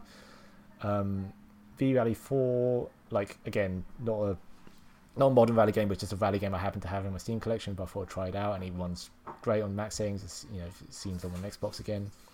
Uh, we talked about it briefly, but XCOM 2, I've never played. I played the recent modern XCOM, but not XCOM 2, which is the sequel. This one surprisingly like it's a fairly old game by this point. I think it came out like 2016. I'm I'm guessing there. So you know it's quite quite. old. This one actually ran pretty slow. And bear in mind, this you know this is a turn-based game. I thought it'd run better than it did, but at the end of the day, like I say, it's turn-based. So I don't need it to run at 60 frames per second. I don't really care. Um, this one I did have to think. This is one. This is the one game where I think I had to think around the most because it just wouldn't. At first, it was like you don't have a controller, so I was like, and what you can do with Steam Deck as well, you can you can force it to think it's actually a mouse and keyboard. Um, so you can like you can map the controls to any you know any of the keyboard controls to any of the buttons, including the back buttons. Uh, and it's also got two touchpads. Like again, I was going to ask you about that because looking at a picture of it, it looks as if they're just sort of a bit below the analog sticks. Yes. Uh, yeah. Yeah. try- hold up again. Yeah, the two here. They're two quite big touchpads, and these are d- designed to mimic a mouse. And yeah, they actually work pretty well. They're a bit sensitive because also they're, they're buttons as well. You can you can push down on them um, to to simulate you know clicking of the of the mouse. Um, yeah, it, it it definitely works well as a, like a sort of emergency stand between. I must admit, like as a console peasant, I think I would, would prefer just to use a, con- a controller, like if, if that if that option's available. Mhm. Um, but anyway, to, to that point, so at first I was faffing around with trying to make it think it's a keyboard, and keyboard, and like change the settings. But then eventually I, I had to Google like how to how to make the game force it to think it was using a controller. And once I then once I did that, it was like it was fine. It ran absolutely fine. Um, Can you do anything else on it, Pete, um, other than games? Like, can you watch, I don't know, Netflix or, or anything like that on it as well? Uh, I, I mean, I gather so. It's, so it's got Chrome. It's got Oh, a browser, so it's, you definitely could do anything with that. Um, I don't know if it's got like a native. net- It probably does. Uh, I, I'm pretty sure you could do that, Tom. I, I haven't personally. Um, but like I said, because I say you can launch it into the desktop mode, and like I said, but at that point it's basically a PC. Right, okay. Um, yeah, so I, I reckon there would be, an, even if it's not an official one, I'm sure people have like Figured it out by now, yeah. yeah. yeah, exactly. Um, the next two, again, may not have heard of them. I'm just going to mention them really quickly because these two were from the Epic Game Store, and this was part of my testing. So, uh, Loop Hero, I don't know if you heard. This is like an Oh, indie yeah, game where it's like, um, where I don't even know. It's like, it's like one. of- It's another like another one of these like time loop games where it's almost a bit like an idle game as well, where like you the guy is running around and fighting on his own, and you're just like making the decisions between the fights. Um, I haven't played it much, but yeah, it, once I once I got it running, it was ran fine. Even though it's like I said, it's from the Epic Games Store, not from Steam. Uh, next one, Into the Breach. Um, this is another turn-based like XCOM-like game with like grids and um, robots face- fighting kaiju. Um, heard heard a lot of good things about it, especially on Switch. Uh, this one again running video Games Store. It did take quite a lot of tinkering. This one, um, it didn't run at, at, first when I was t- loading it, just like would load into a black screen and then wouldn't launch. It's a very like you know sort of PC um, game game experience. Uh, so I did have to do a lot of googling, a lot of fiddling around. But then once it once it runs, it's okay. Um, one for Wayne, but he's he's not here again. It's like I did try PS5 and won't play through it. So again, this is unofficial. This is like um, so I had to download like a sort of unofficial app um, and then sort of like link it to my PS5. Once once it was done, it worked really well. Um, and most all the main buttons run fine. What it doesn't at, the moment, it doesn't recognize. It doesn't think there's a PS PlayStation button and doesn't think there's a touchpad. So I guess that needs more tinkering to set it up. But like first impressions, it ran fine. But again, admittedly, this is for me sitting in my house with the PlayStation Five just in the next room. I wasn't like miles away.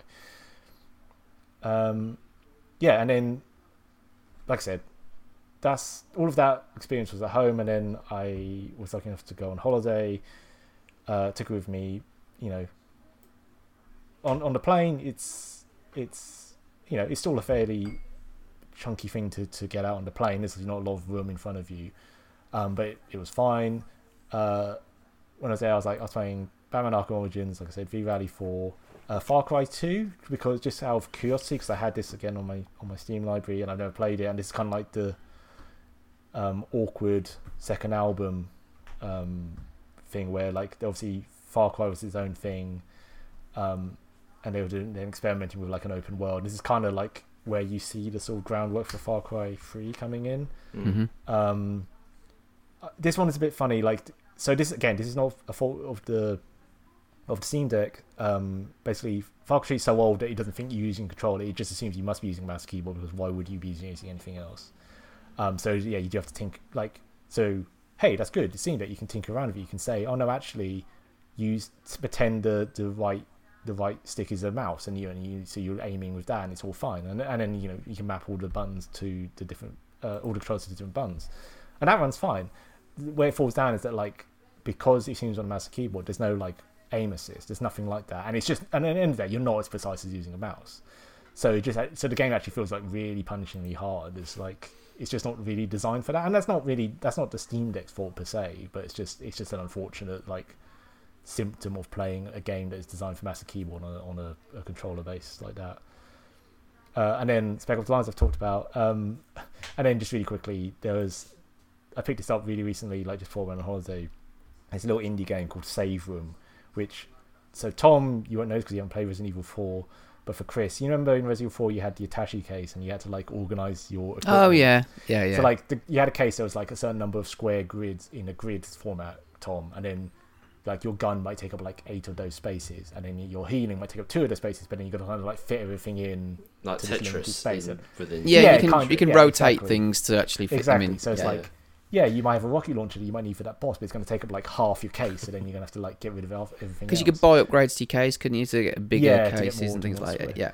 um, basically save room is like that but a puzzle game so like it, it it's not capcom it's, it's like just under some little indie guys but it completely rips off the the, the setting and the vibe uh, and even like the sort of like tinkly save music background music and the um uh, and the same premise was like they'll give you you what this time the, the case can be different shape, shapes and sizes but you just have like you've got to try and fit everything in your inventory into this into this uh, area and it was just fun it's only like an hour long or something but it's a good fun little puzzle game So overall, you you pleased with it? Yeah, definitely, and I'm definitely yeah, I definitely can see myself using. I totally acknowledge that. Like the funny thing is that I'm probably going to end up using it more at home than on the commute, which is like the intention. Um, I I wonder how you know at what point will I like sort of like feel comfortable whipping it out, so to speak, on, on public transport. Um, Yeah, because it is. I mean, the thing is, it's not like a. I mean, a Switch is relatively, you know, innocuous. You could go about your business, and yes, you'd suppose you'd notice somebody playing with one, but with this, it is relatively. It's massive, isn't it? So it's it's, it's harder to conceal it, and you know, I suppose I'd be worried Yes. that you know somebody's going to pinch it off me or whatever. Yeah, exactly. I I definitely haven't seen anyone else. Like I've definitely seen quite a few switches on like the underground. I've not seen anyone get a Steam Deck out yet. I did. One thing, the thing was like on on the planes for whatever reason. I don't know why, just because again, like because it's quite big speakers. I did wonder was anyone going to come along and go, oh, what's that? Um, but all all I managed to do was like every time there was like every time like kids would go to the bathroom, they would just stop and like hold up the line and like stare over my shoulder. And I just thought it was quite funny. yeah, no, it's it's like I mean, the thing is, I suppose it, it reminds me a little bit of like the Atari Lynx. So back in the day, I mean, because you got the Game Gear, and then you got the Atari Lynx, which was massive. And I remember somebody bringing one into school once, and it was just, you know, it was huge. And it, like you said, it's like whoa, kind of one of those things. I've noticed. I mean, uh, you you've said yourself that you're kind of using it to run older games, so it'd be interesting to say like trying some of the more modern games like you know if you go to their uh, the steam web page to, for the steam deck you know there's like star wars uh, fallen order uh, you know showing it on the that on the dashboard and then control and, and and even the video that sort of shows you know the games running and all that sort of stuff it shows more modern games. So I'd be interested to hear how they run um, because they can be. I mean, like they're tricky to run on on you know decent PCs. So um, yeah, just it, obviously you- when you do, you get an update on on playing some of those more modern games and how it runs. Yeah, and if yeah, and that's a, I think that's a fair point. Like having said that, there's uh, there's no doubt in my mind that the PS5 is still going to be my main, like my first primary uh, platform of choice. That like, so to your point, Chris, like if if a modern game comes out and it's available on PS5, I'm probably going to play on PS5. Um, part of the fun of this is like I said, is that I'm playing these games that like I don't have access to otherwise. Um, and and to your point, I gather those like those games. Yes, it's great that those games run on like a pla- uh, a handheld portable device, but I gather they run at like 30 frames per second. So again, it's like, oh, how how how dare they? How, how, Yeah. how can you run it at 30 frames per second? A? But then at the same time, I suppose uh, you know you said that's the compensation, isn't it? You're, you're playing it on a handheld, you know. So there's got to be something's got to give, um, and it, but like I suppose you- that's the thing is a, a PC player is going to be willing to, you know, to to d- accept that, you know. Um, but no, I mean, it, it, I mean, like you know, I've got such a huge collection, of, and also that's the other thing as well is what's what's the size maximum size file on for or for the uh, SD card? What can you plug into it? What's what what can you get? Uh, like I said, so out from from Valve, I gather five twelve is the largest.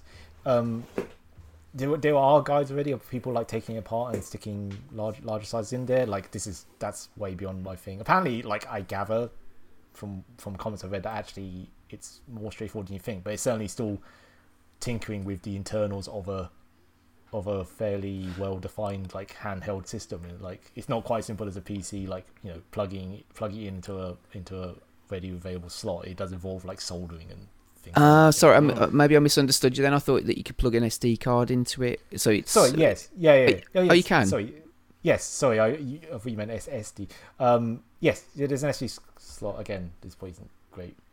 So what's the biggest uh, size that you can put into it? Is there like, Like- is it uh, 128 gig or is it? Te- Oh no, know- I think I think you can stick like two terabyte, but obviously, like, wow. Gather that's that's still fairly expensive. I, think, I don't think there's any limit to the tera like the SD card size. Okay, But, I'm just think, thinking like some phones they only allow you to put a maximum amount of you know 128 gigabyte or uh, you know 64 gigabytes. So there's no limit to what you know SD. I don't, I don't think so. Because that's the other thing as well is a the older games they're going to be relatively small, aren't they? But I suppose the bigger Yes. games are going to be like 50, 60 gig or whatever. So um, that's the other thing. So it, it- there's no difference in size file if you're playing it on the Steam Deck as opposed to playing it on the uh, regular PC. It's still the same That's file, it. file size, is it? I, I probably asking t- technical questions that you yeah, may you're know. yeah, you're, you're pretty like I, gather it's about the same. I I, I don't know 100, percent but yeah. And then uh, the thing I sort of mentioned before, like I haven't noticed a noticeable difference in running it from the SSD. It's not the same, you know, like when we went from PS4 to PS5, and there's such a pronounced difference in running from the SSD. Like because they're both, you know, don't have mechanical discs that they're, they're having to speed spin up and spin down to read from both the SD and SD card obviously both just digital they both seem fairly comparable in speed um again i'm sure there's you know digital foundry have done comparisons showing that uh, oh it loads i don't know like a few seconds slower but like when you're playing it seems fairly unnoticeable Mm. Cool. Tom, are you tempted by one? Again, I think this is like the, the VR thing. I think it's. I like the sound of it. Um, I could definitely. I mean, because we were talking about the backbone earlier. I'm potentially gonna look to get one for my birthday, which is coming up. Um, because now Violet's dropped her naps in the day. My sort of gaming time is is you know really an all time low at the moment, and I kind of thought the other day, mm, maybe actually remote play might allow me to play a little bit more here and there where I can. Um, so the idea of an of a handheld console such like the like the Steam Deck uh, does appeal to me. But I think again I'll probably wait until there's inevitably going to be a Steam Deck 2.0, right, where it's going to have Hmm. or a, a smaller, maybe a slimline version with the with the longer battery life. Um, I think when that starts to happen, then potentially, yeah. But I am I'm definitely interested in, um, in, in hopefully trying one out at some point, or or, or getting one further down the line. Mm. And just looking at their website, so I mean, you can get um, expected order availability is between October and December this year. So I suppose you, you're not going to have to wait a year for one um, if you were after one. So I, I, I've been looking at it. I mean, like you know, it it looks lovely, and you, you talking about it, it sounds great, and having such a, a big Steam library. Uh, you know, it would be great to sort of sit there and and play. That's the other thing, I suppose, because of the size. I mean, I my hands used to cramp up playing the Vita um, because it was quite small, and then to a certain degree as well the Switch. So, but that's a bit bigger. But so, have you noticed that, like your hands cramp up at all while you've been playing it? Yeah, so it's it's it's almost a middle ground, or like it's definitely more comfortable than I found it both more comfortable than the Vita or the the Switch Lite. Like you said, Chris, I think similarly, I I get cramping after a while um, on the on Switch Lite and the Vita. Um, it's it's obviously not as comfortable, I'd say, as as the the using a dual sense for lengthy periods of time, but nothing that like putting it down for a few seconds to like flex your fingers wouldn't solve. And even then, that's after like a fairly extent long, like like I said, two hour session on a plane. Yeah. Sounds good. It does sound really good. Is there anything else you want to mention on it? Uh, no, you know, in in for sake of time, no. Let's let's let's move on. I think no, that's good. It's all good. Uh, so looking forward to updates. Um, you know, each each show, uh, the games that you've been playing on it. So here, see how they run. That'd be good. So awesome. Well, thank you for that. I'm going to give you a chance to have a break because you've been talking for a little while. So Tom, what have you been playing and achieving over the last uh, couple of months since we last spoke? Yeah, I mean, like I just sort of said said then, my gaming time has hit an all time low in the last couple of weeks. So I managed to get these games in before then. Um, but I finally got the platinum on Elden Ring. Way well done. Thank you very much. I um, I still haven't played it. so it's it's an incredible game. I managed to do it in under well the hot, I got the platinum in under hundred hours. I have it. Look, it. I'm, There I'm showing it to you. It's There there. it It's still in. It's, it's installed, but it's just might as well chuck it in the bin. you know. Never Maybe mind. you'll play it on the Steam Deck one day. Ready? yeah. yeah, but it's still got the PlayStation Five version. Uh, so But yeah, Never no, mind. um, fantastic. I loved every loved every minute with it. Got frustrating towards the end. Um, the, the the final boss is is not even necessarily difficult, but just harsh in the fact that there's some moves that will sort of one hit kill you, and sometimes you feel like they're a bit unfair and unpredicted. Uh, but yeah, it was um it was a really good platinum to get, and I did think forward in the fact that I thought if we do our awards that we did last year, which I know we haven't discussed yet, if we're going to do that or not, um, for the difficulties, platinum, and all that stuff, I know that Pete had got the platinum, so I thought, what can I do to try and give myself a little edge over Pete? So I didn't. Uh, I didn't do the um, the save endings. I actually played through all three endings completely. So there was no uh, no no stop at the end, save, and then do do the other ends. I'm just saying that so that when Wayne's listening, if Wayne's the judge again this year, he can write it down in his little notepad just to just to throw that so what there. what did you do? You actually you replayed the game again, or you Yeah, I just think people did called it the proper way uh, of doing it, the other the, the authentic way of doing it. I didn't, um, you know, because you can get to a point basically, Chris, where there's three endings, uh, and you can save. Um, I believe they used to call it cheating. I think they used to call it cheating back in the day. I was going to say, I'm sure he's accusing you of cheating Yeah, here. they- yeah, the they- funny thing is. they is, save to a file and then they uh, and then they load up that file and then they beat the boss again. But not me, not me. I went all the way back to I- the start and uh, speed ran, speed ran through. Yeah. Of which Pete I- I helped would me say- do some. the thing is, I would say I did it the quick, efficient way, but I took 180 hours and you've done it three times in less time than I did it. So what do I know? But yeah, I, at the end of the day, the, the platinum was got, um, and after that grueling uh, hundred hours of trying to like fit in Elden Ring around everything else that's going on in life, I thought I need to chill after this. So I um, I, I then managed to get the platinum on Stray, um, which again, really really nice game, really simple.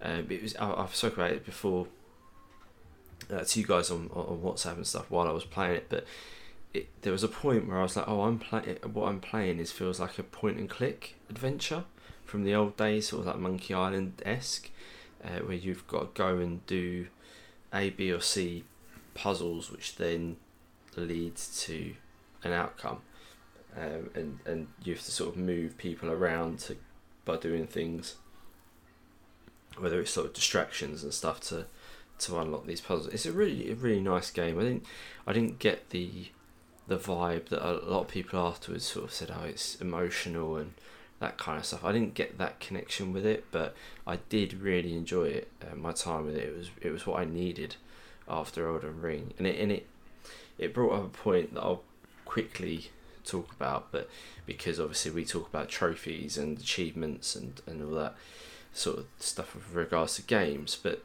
I was getting the platinum on that on Stray, and it's a relatively short game. It's, it, it didn't take long to do. How long would you say, hours I wise? did it did it in I think I think it was about six hours. There's there's Okay. one there's one trophy on there where you have to complete the game in under two hours. And I think I did it in something like one hour forty seven. so did you have to replay play yes, it again? Yeah. So I did, what I did was I did I did one playthrough like normal, and then it's got chapter select, so you could go back and pick up some of the other trophies, and then there's the one speed run in one which you have to do the whole game in two hours, and that one that one did give me an element of stress because I thought, oh no, I'm not going to do this. I messed up a few times where I should. And is that in one sitting? In is one that sitting? Yeah. okay? Yeah. Right. Okay. Um, so, and well, and in the, the other end of the spectrum, there's one trophy where you just need to sleep for an hour. So you just put the controller down and walk away for an hour. Oh, so yeah, well, no way. a really stressful end, and then there's the don't have to do anything end. But what the one trophy that stood out for me was um, it was a collectibles one, and say I can't remember off the top of my head how many trophies there are. There was about roughly say there's say there's twenty trophies.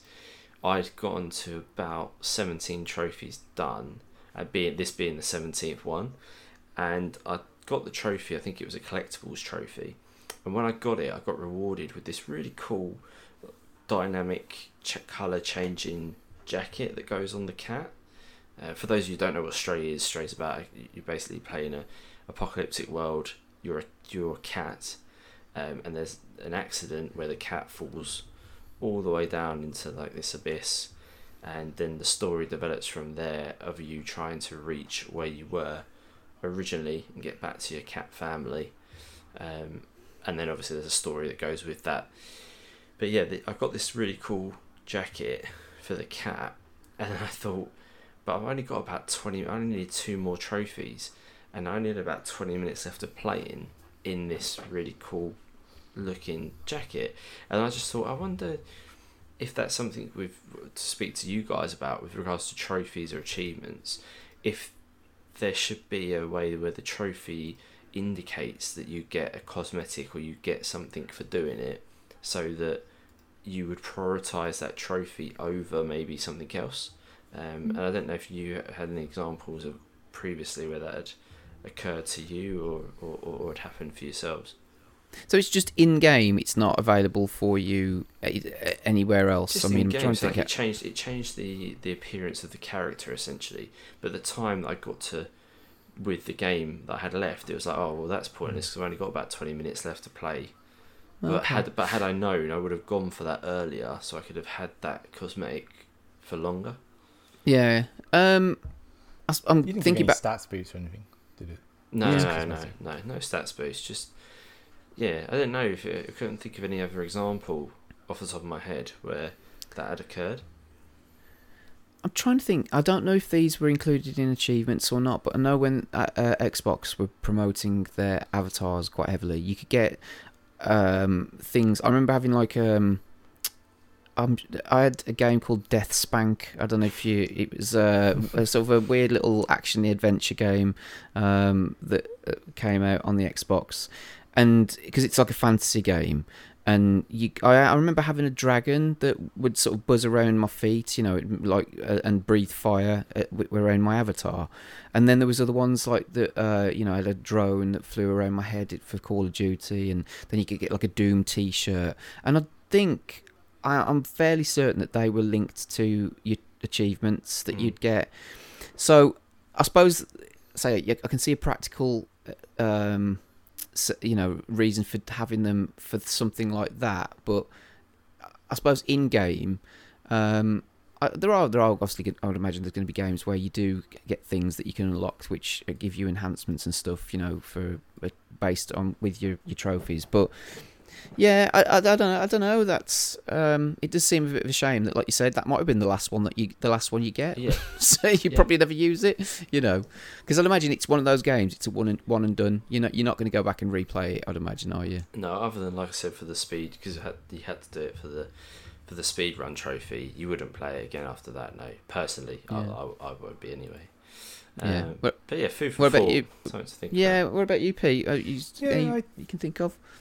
Nothing, nothing springs to mind. I mean, so uh, I'll talk about it in, again in briefly in the future. But like, so in Immortals: Fenyx Rising, there's there's things like I got a mount near the end of the game that was quite cool, and similar thing to Tom was like, oh, maybe I, could, I would have used that bit more, but then that was part of, part of the trophy I was going for was to, was to tame all the mounts. So like that was that's a bit you know like it's fairly obvious. Like oh, if I'd gone for that trophy early, then I would have got all the mounts. I mean, so to point, when the when it's not implicit that like this is the what you're getting, and if it's a cosmetic item that like I said doesn't offer any sort of like stat boost or maybe you know like overtly makes the game easier or harder, then yeah, I don't I don't see a harm in it. I think it's, I think it's quite a nice idea.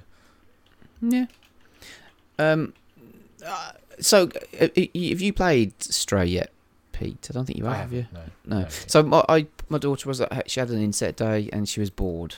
Kids, I don't know, they get bored these days. Jesus Christ, it's just blows my mind a little bit, but still. Anyway, so she was a little bit bored, and um, so I said, well, why don't you try something new? You know, you're getting fed up of Fortnite, you're getting fed up of Roblox or whatever. So try some new games, just trying to expand her horizons a little bit. And so I thought, well, what you know can she try? And I got it downloaded. So I said, well, I'll give Stray a go. You know, it's about a cat. You know, you do cat things. You can meow. There's a meow button. you know, so. Um, and so she played it for about half an hour, 40 minutes before she got fed up of it and whatever. But then, so I wasn't watching it the whole time, but then I would, because like you said, there's it's very puzzle based uh, things yeah. like, you know, finding things to plug into things and whatever. Um, I quite like the look of it, and, it, you know, it's definitely one that is, uh, well, I say I've got it downloaded, ready to play. So um, at some point, I will give it a shot. I think it looks interesting. Yeah, I think you'd need um, an, you you only need an evening, Chris. You wouldn't need, you know, if you said oh, I'm going to sit down tonight and actually just just that would be my primary focus. You could easily play for it within within an evening. I think. Consider, yeah. Considering you can speed run it in an hour and forty five minutes, kind of thing. Yeah, and just going back to my point earlier on, what I was saying is um, that yeah, they were achievement uh, sorry avatar awards that you'd get for achievements. So i'm just looking at um, i just typed in here that uh, for i mean just random ones here. So After Burner Climax that you get a t-shirt an afterburner t-shirt if you unlock every uh, ex option. And then uh, you get a gold flight helmet if you obtained every medal type in a score attack and things like that. So that was because that would give you something to aim for because I suppose that would actually show off to people, yeah. you know, that you've earned a tro- an achievement in a game and you've got something specific from it. Um, you know, so Crazy Taxi, you get a Crazy Taxi T-shirt for playing the game for five hours. But seeing as there's no, I suppose, you know, um, practical use for for avatars or whatever in PlayStation, and not really anymore in Xbox. So it's, but it, that was a nice idea, I think. You know, to to get something that you can show off. I suppose that's where the trophies are, isn't it? You know, Did but they do it's... that for home, PlayStation Home? Was there any links with that when that was a thing? I don't know. I'm not sure. I don't know why they gave up on I PlayStation I never played Home. It. That should have been the well, hub. They should have made that the main. I'm going to go off on a tangent, but they should have made that the main hub. you show all our trophies. Bring it out in VR. Ah, don't don't get me started. But but yeah, so anyway, I got I, I, did stray, got the platinum on that, and then one more platinum I got was the Artful Escape. That was off the oh, yeah. back of Wayne's recommendation, I think it was. Yeah. Um, and again, there's nothing there's nothing to this game in terms of uh, difficulty.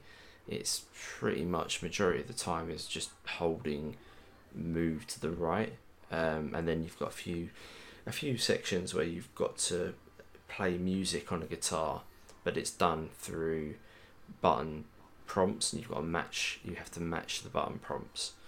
Uh, so it's not a taxing game at all, but the the audio for it is fantastic. Um, it's it's a beautiful game to look at as well. Like the art style, it's almost like how you describe it. Really, it's almost sort of um, cartoon, but not.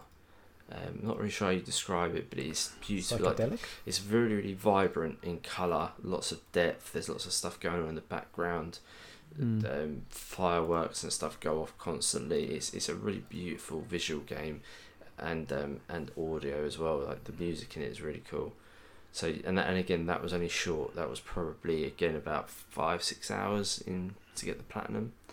Um, not not not long at all.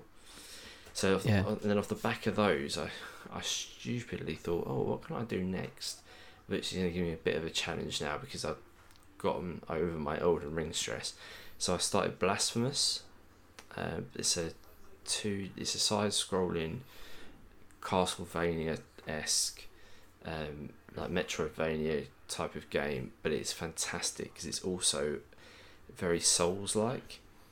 So there's a lot of there's a lot of phrases and words being thrown out there, but basically it works off the premise of you've got a block and a parry, uh, dodge roll, and and, and it's brutally like it is hard, it is tough, but it's god is it good. It's really fun, and um, I got into that for about probably about five six hours into it, um, and then like I said, then Violet decided out of nowhere to drop her naps in the day. So then Life happens. life happens. Yeah, yeah. So my PlayStation hasn't been turned on for roughly about two weeks at this point. Um, Wow. yeah, it's gonna, and- and we're going we're going away. Uh, we've got a holiday booked to, to go away and um, see some friends, and uh, and then obviously moving house. So it could be th- this could be the last time I ever talk about games with you guys until next Um, year when uh, when I get a bit more time back. That's right. Well, we'll do a, an update on EGX as well, so we- we'll have we'll always have something to talk about. But um, so Blasphemous, I think that's Team Seventeen published, It is, isn't it? yeah, Because it we, is. We we played a bit of that at the EGX last year, and that's on PlayStation Plus now. What- yes, well, that's why I wanted to play it because we played it at EGX. Well, we we gave it a go at EGX, and um, even then, even in the brief, what twenty minutes that got with it, I was like, I want to, I want to play this at some point, and um, I have no idea. Same as with any Souls-like game, it, it seems to be. I've got no idea about the story. It's really weird. There's a lot of um, it's very graphic. Yeah, I wouldn't play it in front of your kids. Um, in terms of the, you know, the, the main premise of the, the the guy that you play as, they have like these tin helmets on which they fill with blood of other people. Seems to be the thing to power them. It's mad, but yeah, it's quite graphic. Uh, one of the boss fights, I had to fight a baby. A, a baby was being held in the background screaming, but it had like a blindfold on, and then I think I was meant to be fighting what was the umbilical cord, which had a scorpion's tail on one end and then a face on the other. Is horrendous. It's like one of the most horrific things I've ever seen. Um, and that was one of the bosses. So I've no idea what's going on in the game, but gameplay wise, I'm absolutely loving it. Um, but whether I'll ever get that, that was part of why I was looking at the backbone was because it is remote play accessible, I believe. So um, I'm hoping that I can get around things that way, where I'll still get to play it remotely at some point. But yeah, the, again, I would say from the time I've spent with it so far, it's worth playing, worth giving it a go. Hmm, excellent. Uh, What are the, what are trophies like at, the, at this stage? Uh, at this stage, not too bad. I think there's a lot. There's collectibles. Um, there's t- there's a couple that I messed up because one of them was to defeat all well to be defeat the first three bosses without using a health flask, and I used one because I forgot about the trophy, and then when I did it afterwards, I immediately regretted it. Um, and then there's one that you have to do a bit of a speed run for, which is reach a certain point within two hours, but I haven't given that a go yet because I I think that's part of what they say is the one and a half playthroughs. You've got to kind of got to you go back Right. and do that bit.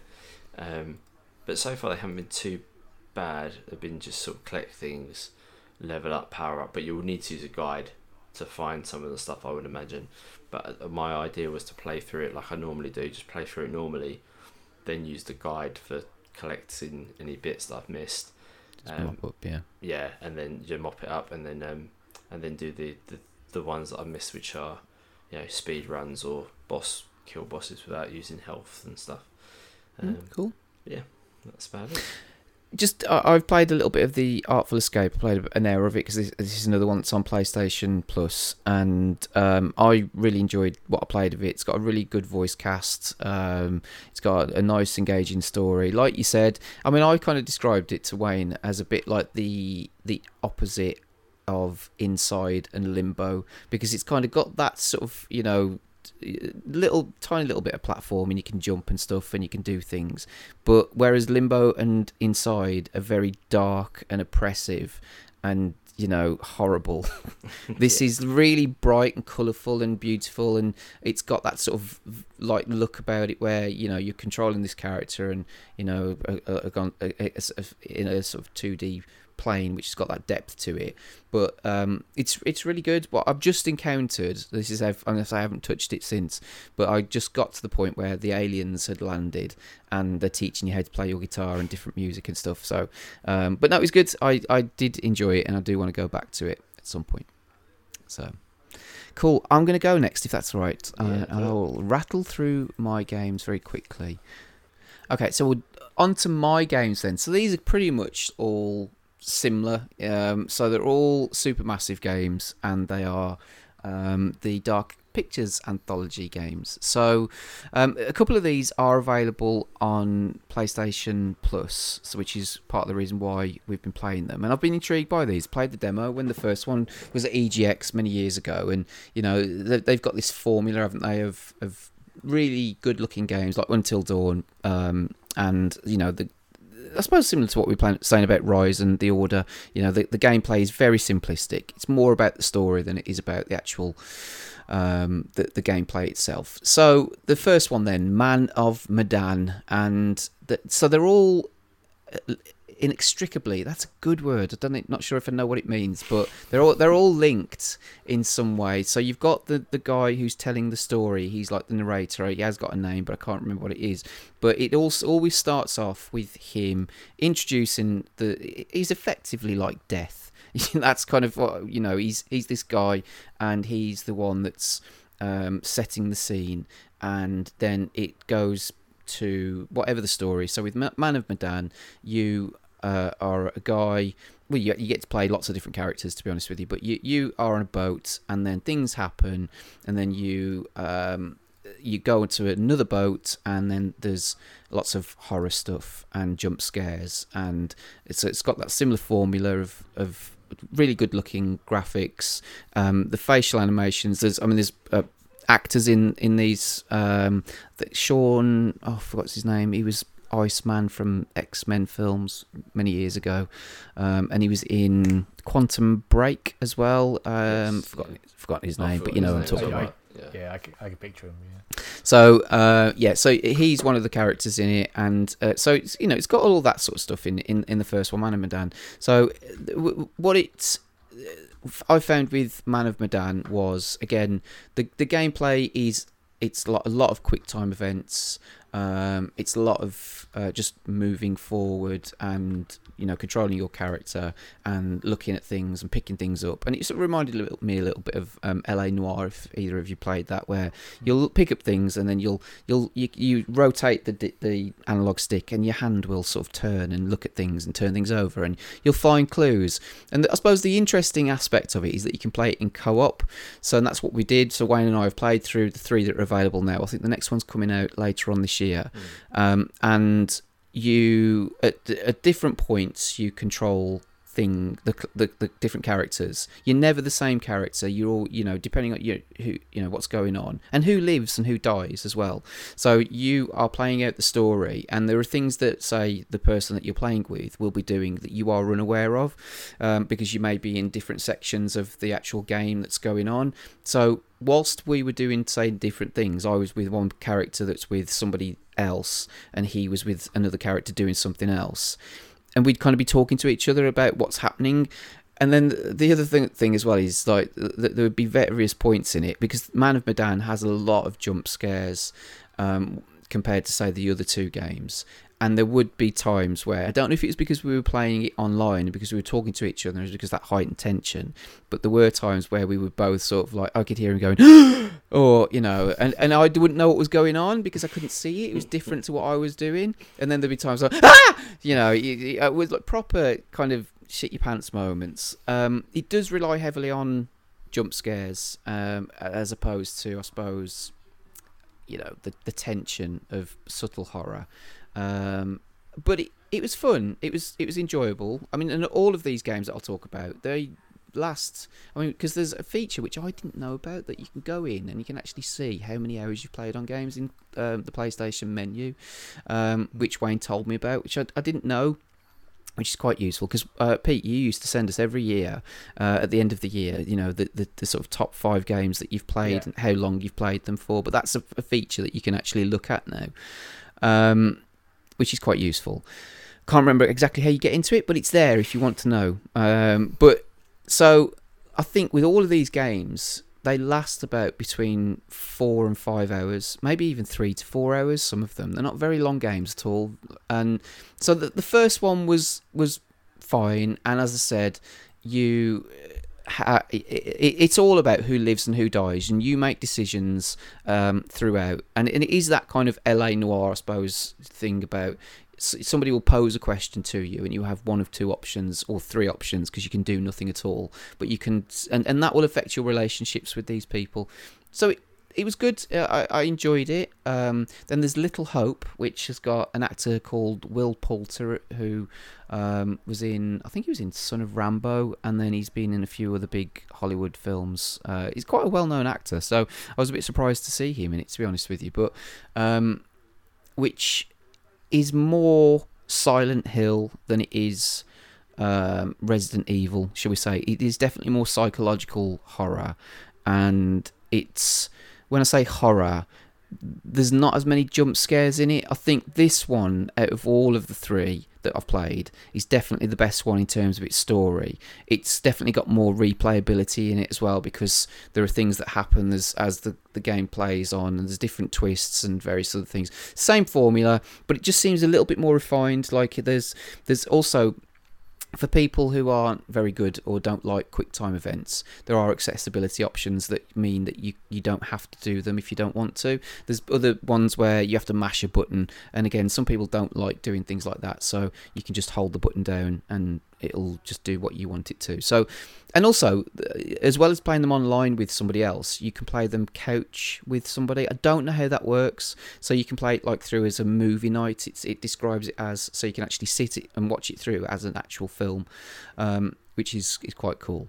So, um, and what I do like about all three of the ones that I've played are that, like I said, you, you you've got this guy. He introduces the story, and then at various points in the game, it will come away from the game. Uh, you know, the, the characters that you're playing with, and it'll go back to him, and it'll give you a little bit of a recap. It'll give you a little bit of a, you know, do you want a hint? The hints are useless, by the way. I mean, the, we asked for a hint every time. They didn't help. And you can also find pictures which give you a premonition of what could happen if you do certain things, which again is quite a, uh, you know, a, a, an interesting little gameplay element.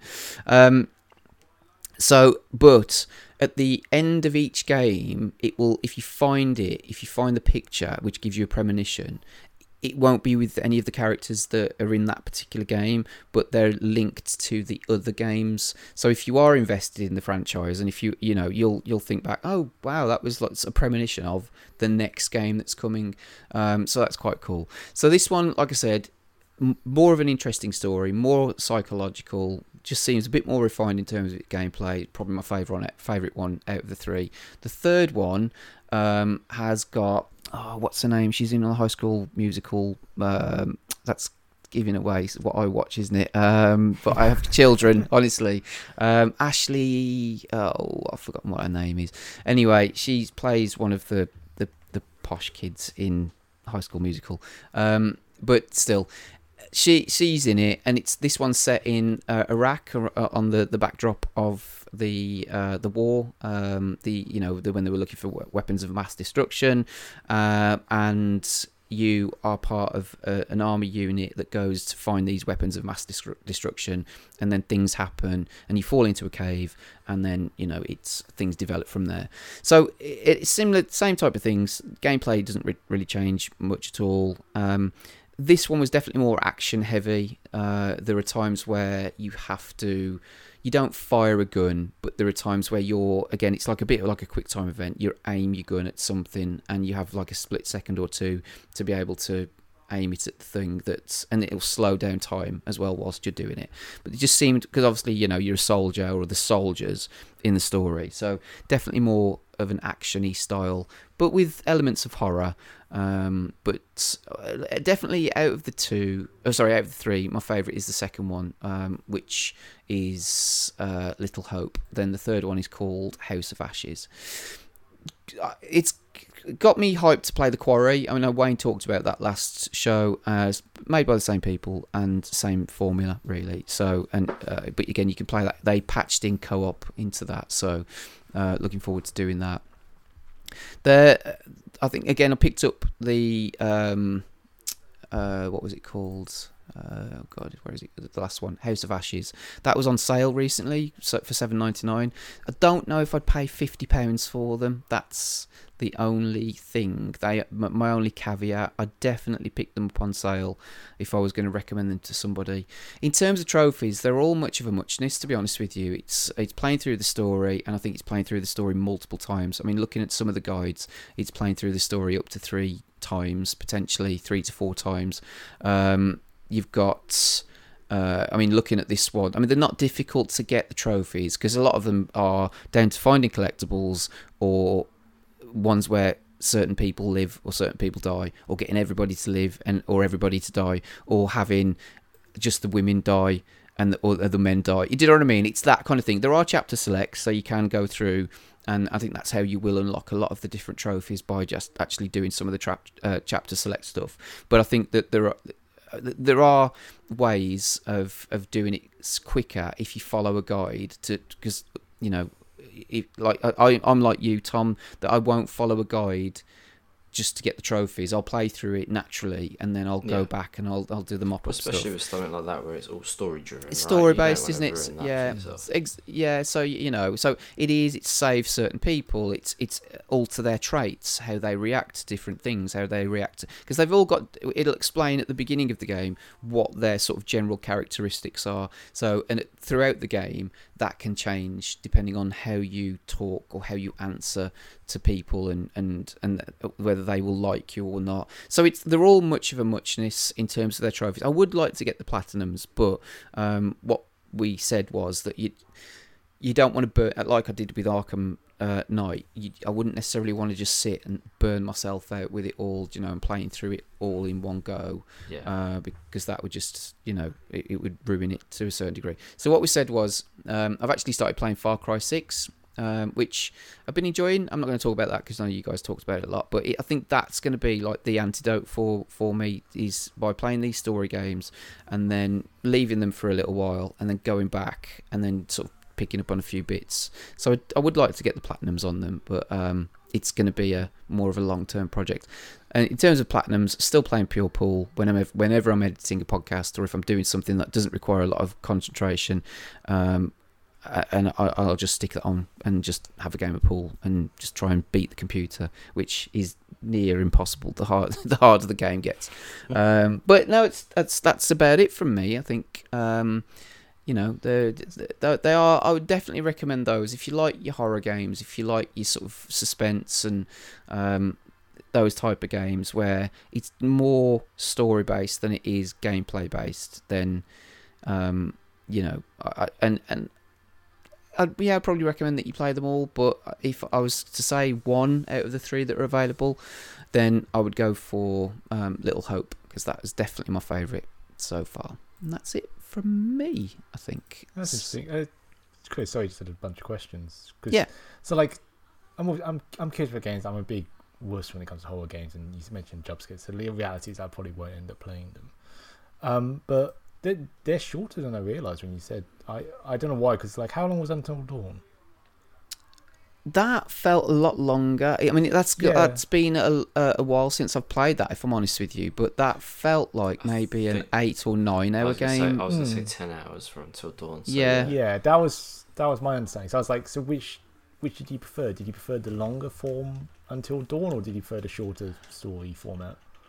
I think. I mean, I enjoyed Until Dawn at the time because it was relatively something that I, you know, had not played before, and because it was a PlayStation exclusive and it looked really good.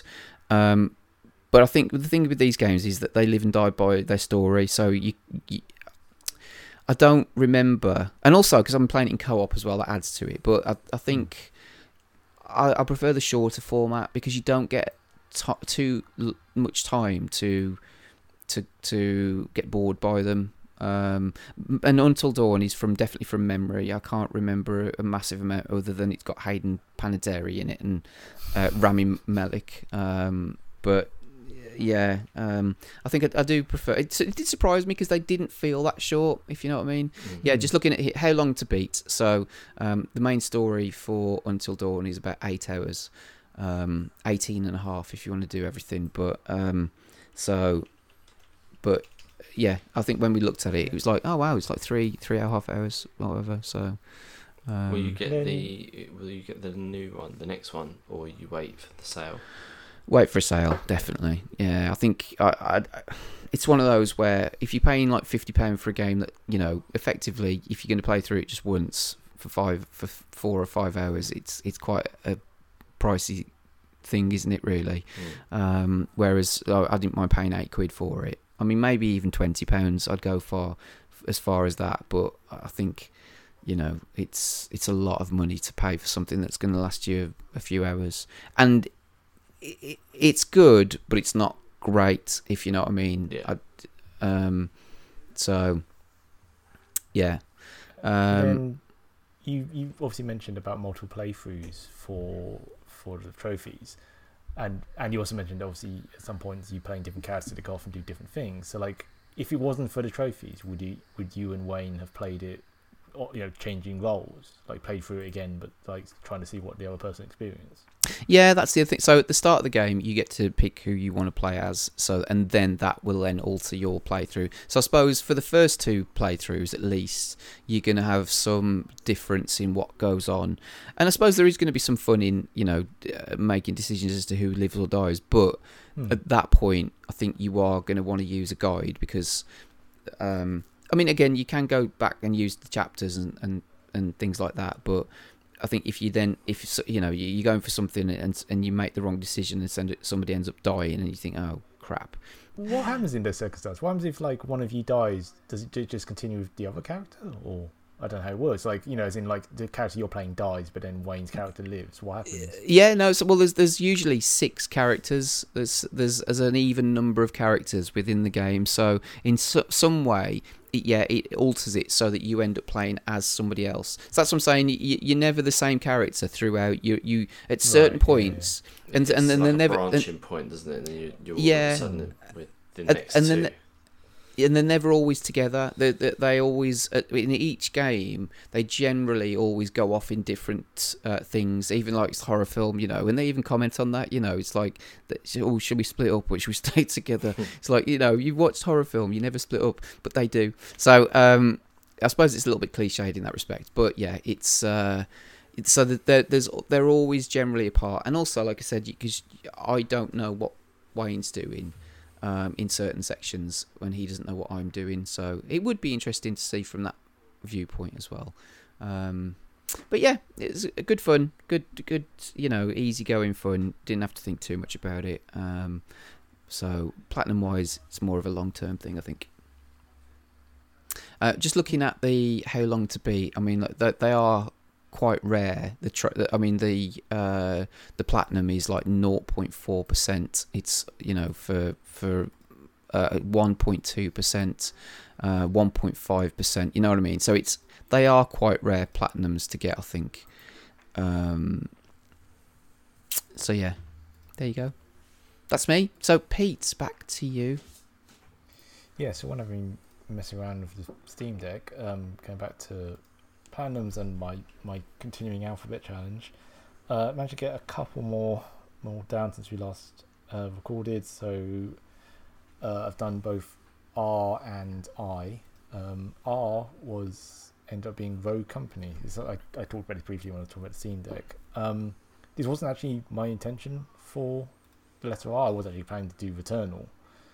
Um, but what happened was I, um, I think I've spoken about it before, but like I used to be quite into Rainbow Six Siege, um, and a new season for Rainbow Six came out and it's like a new a new character to play as and new things. And I found I found myself increasingly watching like a lot of YouTube videos. And I was thinking, oh no, I can sense myself falling falling down that hole again. I was like, I don't want to. I really don't want to. I mean, I I, I definitely enjoyed my time in Rainbow Six Siege. But I was like, a it just be a massive time sink, and I don't want you know I don't want that. I I want to play other, other stuff, and b um it's been it's been like you know a couple of years since I played, so I actually probably find it quite hard to get back into again now. It's it's one of those sort of games where if you don't keep on top of it, like like things change constantly. Um, but in looking around, then I thought, oh, maybe there's another sort of competitive game like shooter I could play. So uh, you you mentioned Modern Warfare. Like I'm quite looking forward to Modern Warfare Two when it comes out later but that's obviously later. I was I was trying to look for something to play now. Um, uh, and then I found myself watching like a video sort of talking about Rogue Company and seeing a lot of like similarities with Rainbow Six. I thought, oh, maybe I'll give this a go. So what Rogue Company is? It's a free to play competitive uh, hero shooter is what I believe the term is. So it's a bit like Overwatch or Rainbow Six in that you play as like a character and all the characters have different abilities. So there's not just like it's not like Modern Warfare. It's not like just straight gun, you know, run and gun. Um, and it's played from a third person perspective, which is quite uh, you know is quite unique, I guess, in that obviously it's not a first person shooter. Um, and yeah, it's it's it's, a competitive shooter. It's four v four. Um, there's three game modes where it's like they're and they're all sort of roughly equivalent to things things you know. So like there's a there's demolition, which is like equivalent to sort of like the uh, Counter Strike Go bomb where someone's got someone's got to plant a bomb and one team's got to defend and stop the other team from doing that. Um, there's uh, vertical strikeout, which is one I play, which is like basically a bit like um, hardpoint for Call of Duty, where it's like you've, you've got a point and you've got to try and hold it, and then the other team will try and take that point off you um, at various points, uh, and then you just have like team deathmatch. Um, but I ended up really enjoying playing this. Like the the sort of characters are a lot of fun. The the they've got a lot of like sort of like different interesting abilities. And there's quite a few characters already. It's already like I can't remember how many, but it's like just looking. There's loads, loads, uh, tons of characters, isn't there? Yeah, yeah. It's like so. It's quite, and they they they serve different roles. So like depending on what you like, there's like there's snipers. There's you know people who who, who you know their abilities about like hunting down like where the team are and some, like getting information on that there's like defenders where it's like designed to like like I said, save you know save the point and stop stop the other team from capturing it. Um, what's the um, what's the gameplay like, Pete? Is it is it more like light like Overwatch, or does it feel like a Fortnite, or feel like a like how how does it play? Um, it's it's a bit you know since obviously Fortnite has the no build option it, it does it is quite reminiscent of Fortnite because of the, I think because of the third person aspect of it. Um but the gun like I, it's it's hard to describe. The gunplay is just a lot of fun. It's yeah. like it's very um it definitely rewards like good aim and it doesn't feel quite as I get. I guess it's it's it's removing that that element of Fortnite where you know like people have like shields and like can go off and heal and stuff and like um so there's med there's medic characters in Rogue Company, but it kind of uh, you kind of know like how much damage to do on a person like you know they can't run off and try and like you know drink a drink a shield potion or anything like that. Um. And yeah, it's it's just a lot of fun and it's like it's kind of a pity because like I said, it's free to play. I hadn't really heard of it much beforehand, um, and I gather, unfortunately, like it's not, you know, it's not doing very well in terms of like play count. So like just before I started playing, it turns out that they they recently switched on like enforced crossplay. So like, you know, most games have that option of like, yeah, you, you can put crossplay on and play with, with people from a from like I, I gather basically the player counts were so low that they had to they had to enforce it. So it's like you have to play with PC players. Um, and to being a free to play game, you can run into like some cheaters and stuff like that. But I don't. I must admit, I haven't been playing like the sort of hardcore competitive ranked modes or anything like that. I've just been playing like the, the sort of fun casual ones. Um, yeah, and then funny enough, Aiden, my son, saw me playing it, and he started getting into it. And and like I said, I sort of tested out this, the the online functionality of the Steam Deck. So again, a benefit of the enforced crossplay means that like I can easily team up with him me playing on the Steam Deck and him playing on the PlayStation. Uh, and yeah, we've been having a lot of fun with it. He's been he's been really enjoying it. He's still testing out a lot of the characters. Um, but I've been having more fun with it um, with playing with him than I would playing Fortnite with him. And that, you know, don't be wrong, it's it's fun to play Fortnite with him, but I just and you know it was fun that time we all played together. But I wouldn't play Fortnite myself out of out of choice. Yeah. Whereas I was enjoying, I've enjoyed Rogue Company. Like, um, I have now planned it, but and I will actually probably still play it. Like, no, not as much as I have been when I was trying to do platinum. But yeah, I think I will dip in and out uh, here and there. Um, trophy wise, it's all fairly straightforward. There's two grindy ones, which is um, all I do is win. You have to win 100 matches, but that's fine. You'll get there. You know, I think everyone will get there eventually. Uh, one slightly annoying one is all in the family, which is play 25 hours in a in a group. So like when know when I'm playing with Aiden, that's fine. Obviously, outside of that, it's a bit annoying because I don't really know. Like I said, it's not a hugely known game. I don't know anyone else really who's playing it. Mm. Um, but I did want to mention this is this did give me the option to test out uh, one of the functionalities of PSN profiles, which I haven't used before. Um, so one of the things you can do with, with PSN profile is set up what they call gaming sessions, where the idea is that you say, "I'm going to be playing this game at this time, aiming towards getting this trophy, and if anyone wants to join, then then feel free." Uh, and yeah, and I had a, like a few people like join up and help out. We've been playing like to, you know when we see each other's on, we sort of jump on and like help each other out. So basically zero percent chance that they're going to listen to this, but just a shout out to them. It's like so it's Headhunter five six seven four, the fella Joe and Ahmed Alda, who've been like jumping on and helping me out with that that trophy. So thanks to them. Nice. That's nice. cool. It sounds sounds good. I mean, like it's one of those. How do they make their money on it? It's it's free to free to play. Are there is are the cosmetics? Yeah. Is, there, is there a battle pass, season pass, whatever? So, but yeah, very very similar to Fortnite. Again, there's cosmetics, there's emotes, there's you know dances and silly things like that. Um, there is a battle pass. I, in all honesty, like the battle pass just isn't very good value, unfortunately. I, I and it's hard to tell whether this is like just they don't have enough, you know, time to work on on more things, or I don't know. Um, but you know, so like Fortnite obviously has 100 levels. You get quite a lot for for what you you know you invest into it. Whereas Rogue Company, there's only 50 levels. Like a new season's just come out recently, and there's only there's only four skin like you know character skins. So for four characters, and you saw we said already there's like 20 characters, so there's a lot of characters missing out already. And then there's just a lot like there's a lot of filler. So Mm. it's just like you know like um banners and stuff like it's like stuff that's like uh, like no offense, but no one cares about or sprays Mm. or stuff like that. It's just like- Yeah, um, you do. It, it costs a thousand of. They call it Rogue Bucks. Exactly the same as V Bucks. Um, and you do get those thousand back if you complete the the battle pass. But like I said, just the actual content isn't very good, and I've not felt the need to like to to bother like you know investing in it. Um, they're quite generous with the there's the so Rogue Bucks are the paid currency. There's an in-game currency called Reputation, which is what you use to unlock the extra characters and stuff. And they're actually pretty generous. Like you, you get obviously you get some just for completing matches, but then you also get some for you can either watch videos as like that's another way they obviously monetize it. You can watch like um, videos while you're waiting for a game to load, and they'll they'll give you a little bit of reputation for that. Uh, and you can also complete like daily challenges. That's the like the engagement part, where it's like you know log in, do these challenges, you get get um, in-game currency. Hmm. Sounds interesting. So definitely a bit of an alternative Yeah, to so- uh, to Fortnite potentially to try out. Yeah, exactly. So, yeah, I, I know I ended up being negative there, but I would definitely. I've really enjoyed it. Like, if if people listening, if they've ever sort of like had an interest in those that sort of competitive, you know, those competitive shooters, I'd definitely give it a go. It's it's it's good fun, and like. And despite what I've my like been saying there, I had to have a lot of fun with it. Excellent. And good then, stuff. and then finally, um, Immortals: Fenyx Rising, which is my um, I game on my uh, alphabet challenge. Funny enough, I literally got this just hours before we recorded. I didn't manage to finish it off. I only had like one trophy left after Oh, I was trying nice. to desperately get it. So that's my 114th platinum.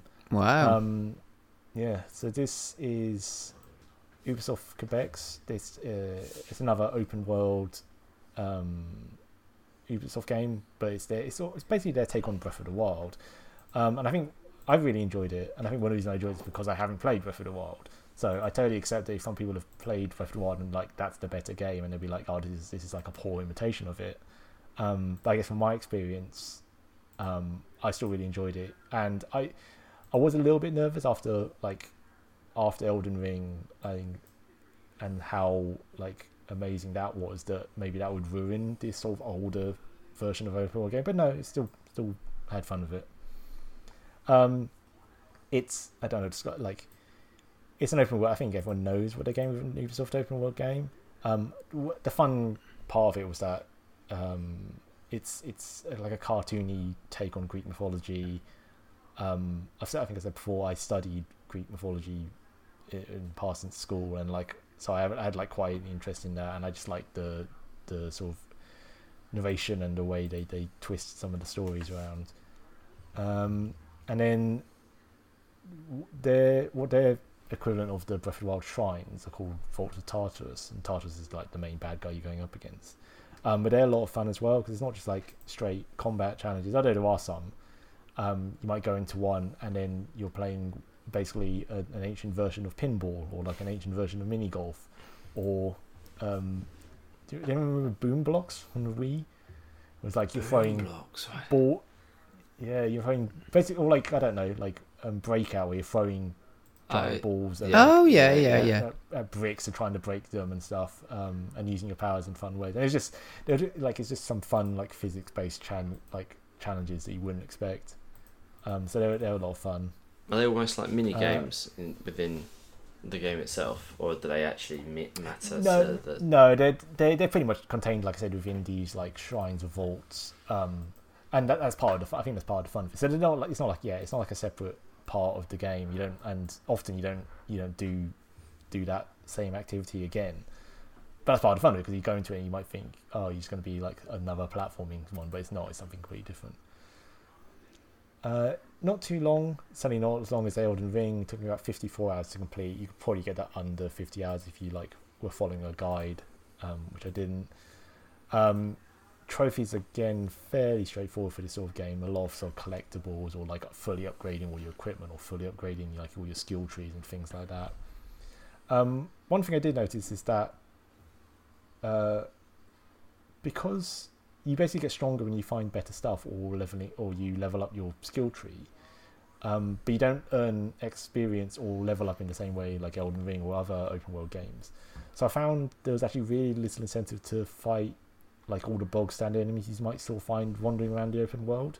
Like if it wasn't part of a mission or needed to um, unlock a chest or something like that, I just wouldn't bother. Mm. You, you don't get like I said, you wouldn't get XP if you wouldn't get there's no like benefit for it. So that did feel a bit odd. It's almost just like you just run round them.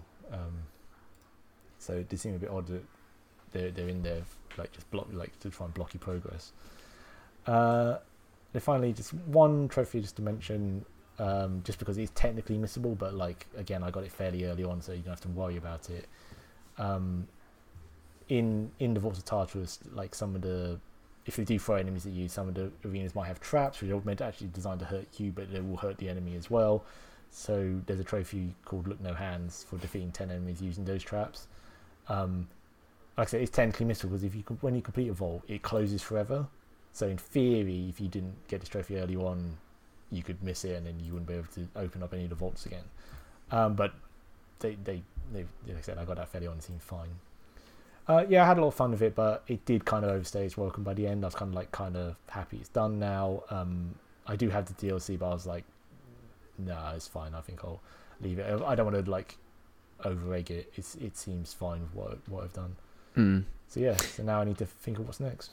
So, uh, just going back to that, because you mentioned that some people compare it to Breath of the Wild. So, I have played Hmm. Breath of the Wild, and Breath of the Wild is it doesn't really tell you anything. It does. I mean, like whereas with Ubi games, they do tend to, you know, say right, okay, this button does this, this does this, this does that. You know, with Breath of the Wild, it's pretty much you you awaken in a in a world, and then that's it. You know, you, you just go off and you do things and you meet people, and it doesn't tell you a great deal where so where does it do that with this does it kind of give you that you know like, like say with far cry 6 because that's another ubi game so it, it'll tell you you know, it'll unlock things incrementally as you go on, and it'll say, right, okay, now you've unlocked this. This does this. Hmm. This does that. It, it even tells you what button is duck, what's jump. Like we need to know yeah, at this point. Yeah. Oh no. So does it do stuff like that, or is it like, say, with Breath of the Wild, it just lets you go and that's it? No, no. I mean, yes, to a certain extent, but no, I don't think it's nowhere near as, as open and free as that sense as Breath of the Wild. So, yeah, it definitely has tutorials and it definitely tells you what like what buttons do everything, and it definitely tells you like if you level up this skill, this will unlock this ability which does this more damage or does an uppercut or something like that. Um, it's it's open world in the sense that like you're I know like Breath of the Wild is a big thing of like you could technically run at the big bad straight off, couldn't you? Whereas in Immortals, you def like your opening thing is to rescue like four of the other Greek gods, and um, I think you can do you can do that bit in any order. I think you don't have to like necessarily do like one one god in, over another. But you, I think you do have to rescue all four before you take on the big boss. I don't think you can just run straight at the big boss. I don't think it would let you. I think it is, it is walled off, so to speak. Right. Okay. Sounds sounds interesting. Definitely a bit of an alternative, like you said, to Assassin's Creed games. But uh, Yeah. Cool. Um, have you got any other? Ga- I know you got a few on the go, but do you want to save Yeah, I've got- those? Yeah, exactly. A few on the go. Um, few that even have run- uh, had run into roadblocks. But yeah, I will talk about that next time. Cool. Now, um, I haven't forgotten. We we do have something special lined up for the end for you, Tom, to do. So Oh. I will save that for the end. So before we get to that, can you give us a bit of an update about our fantasy league and where we're at? And also, I mean, I don't know. What, well, I haven't really talked about it uh, with any of you guys. So I mean, you know, you might not want to, but I don't know what your thoughts are about potentially opening it up to poten- other people that might j- want to join in, listeners at some point uh, next year. I mean, Dave, he seems like he's in into his trophies and things like that. I don't know. That's a conversation we can have another another time. But I'm just thinking that obviously it's closed off to us at the moment. So, um, but just something to think about. Anyway, give us an update about how I'm winning and Here we go. Yeah, so it's been a while, like I said, since we last recorded, so quite quite a bit's gone on. Um, so a whole bunch of games have been, you know, officially delayed. So um, I dropped one called Sea of Stars, which is like um, like an indie Switch RPG um, that's been delayed. I swapped it out for Crisis Core Final Fantasy VII Reunion, uh, which is meant to come out like at the end of the year in December. Uh, and which actually quite surprising because it obviously got, it got announced like a few months ago, um, and it's already ready to come out. Uh, interesting to see how that does. Because obviously, Final Fantasy VII remake did did well review wise, whereas Crisis uh, oh, Crisis Core is like I'm kind of curious because I never again never got to play it. It was like a you know a quite fairly obscure PSP game, so it'll be interesting to see how that does with a full on remake. Um, Metal Slug Tactics again. I think we, Metal Slug is fairly well known as a franchise. It's just like a tactics version rather than um, a sort of shoot 'em up, a side-scrolling shoot 'em up uh, version of the games. But that's been that's been delayed. I've swapped out for Call of Duty Modern Warfare 2. Again, could be interesting because I'm sure it'll sell well, but how's it going to review? Yeah, Hmm. I don't know. Again, fairly well regarded. I, Hmm. is, would it, I think this is fairly well regarded as the best of the Modern Warfares, but who who knows with the remake? is this a straight remake of, of that then, or is it different?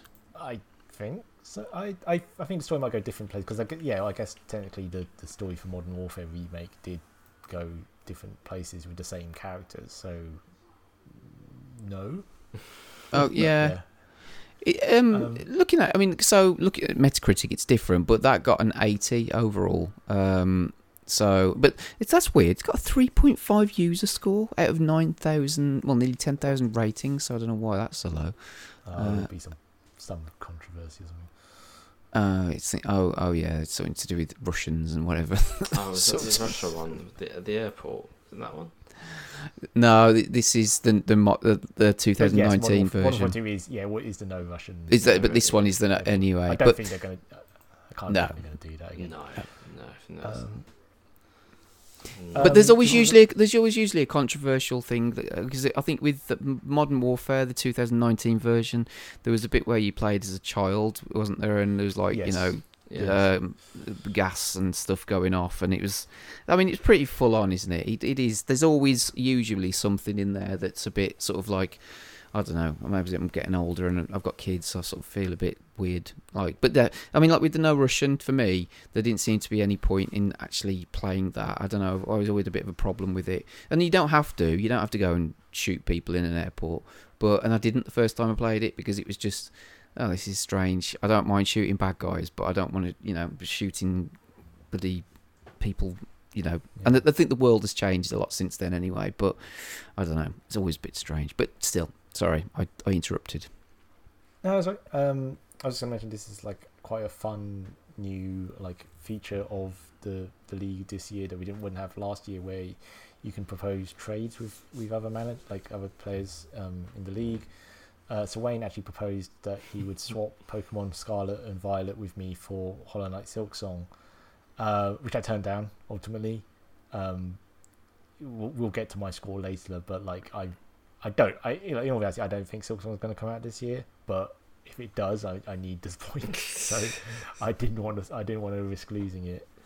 Whereas Wayne was kind of taking the opposite approach of like he was trying to offer me something that is definitely coming out this year, but probably less points, but for something you know a risk. Yeah. Um, but having said that, I rejected it, and then he decided to drop that. He got rid of it in the end and replaced it with As Dusk Falls, which I think we talked yeah, it did really well, didn't it? I, am pretty sure. Well, it did. It did get. Well, I, I know. It, it well, well, yeah, it's in the scores. We'll, we'll touch on that later. Uh, Chris, you picked. You had a spare slot. You picked up The Last of Us Part One, and we'll get to that score in a minute. Um, Tom, you've actually got you've Forspoken has now been officially delayed to Jan 25th. You can actually drop that. You've got, you're still holding it onto it. Oh, I can drop. Oh, okay. I did yeah, not know I could drop that. Okay, good. That. I'll be doing that. Uh, and this. then and then as it happens, none of us have really basically apart from the Last Us Part One, which we just we just mentioned, none of us actually have anything else coming out in September. Even though a bunch of games uh, due for release, just none of us have picked any of them.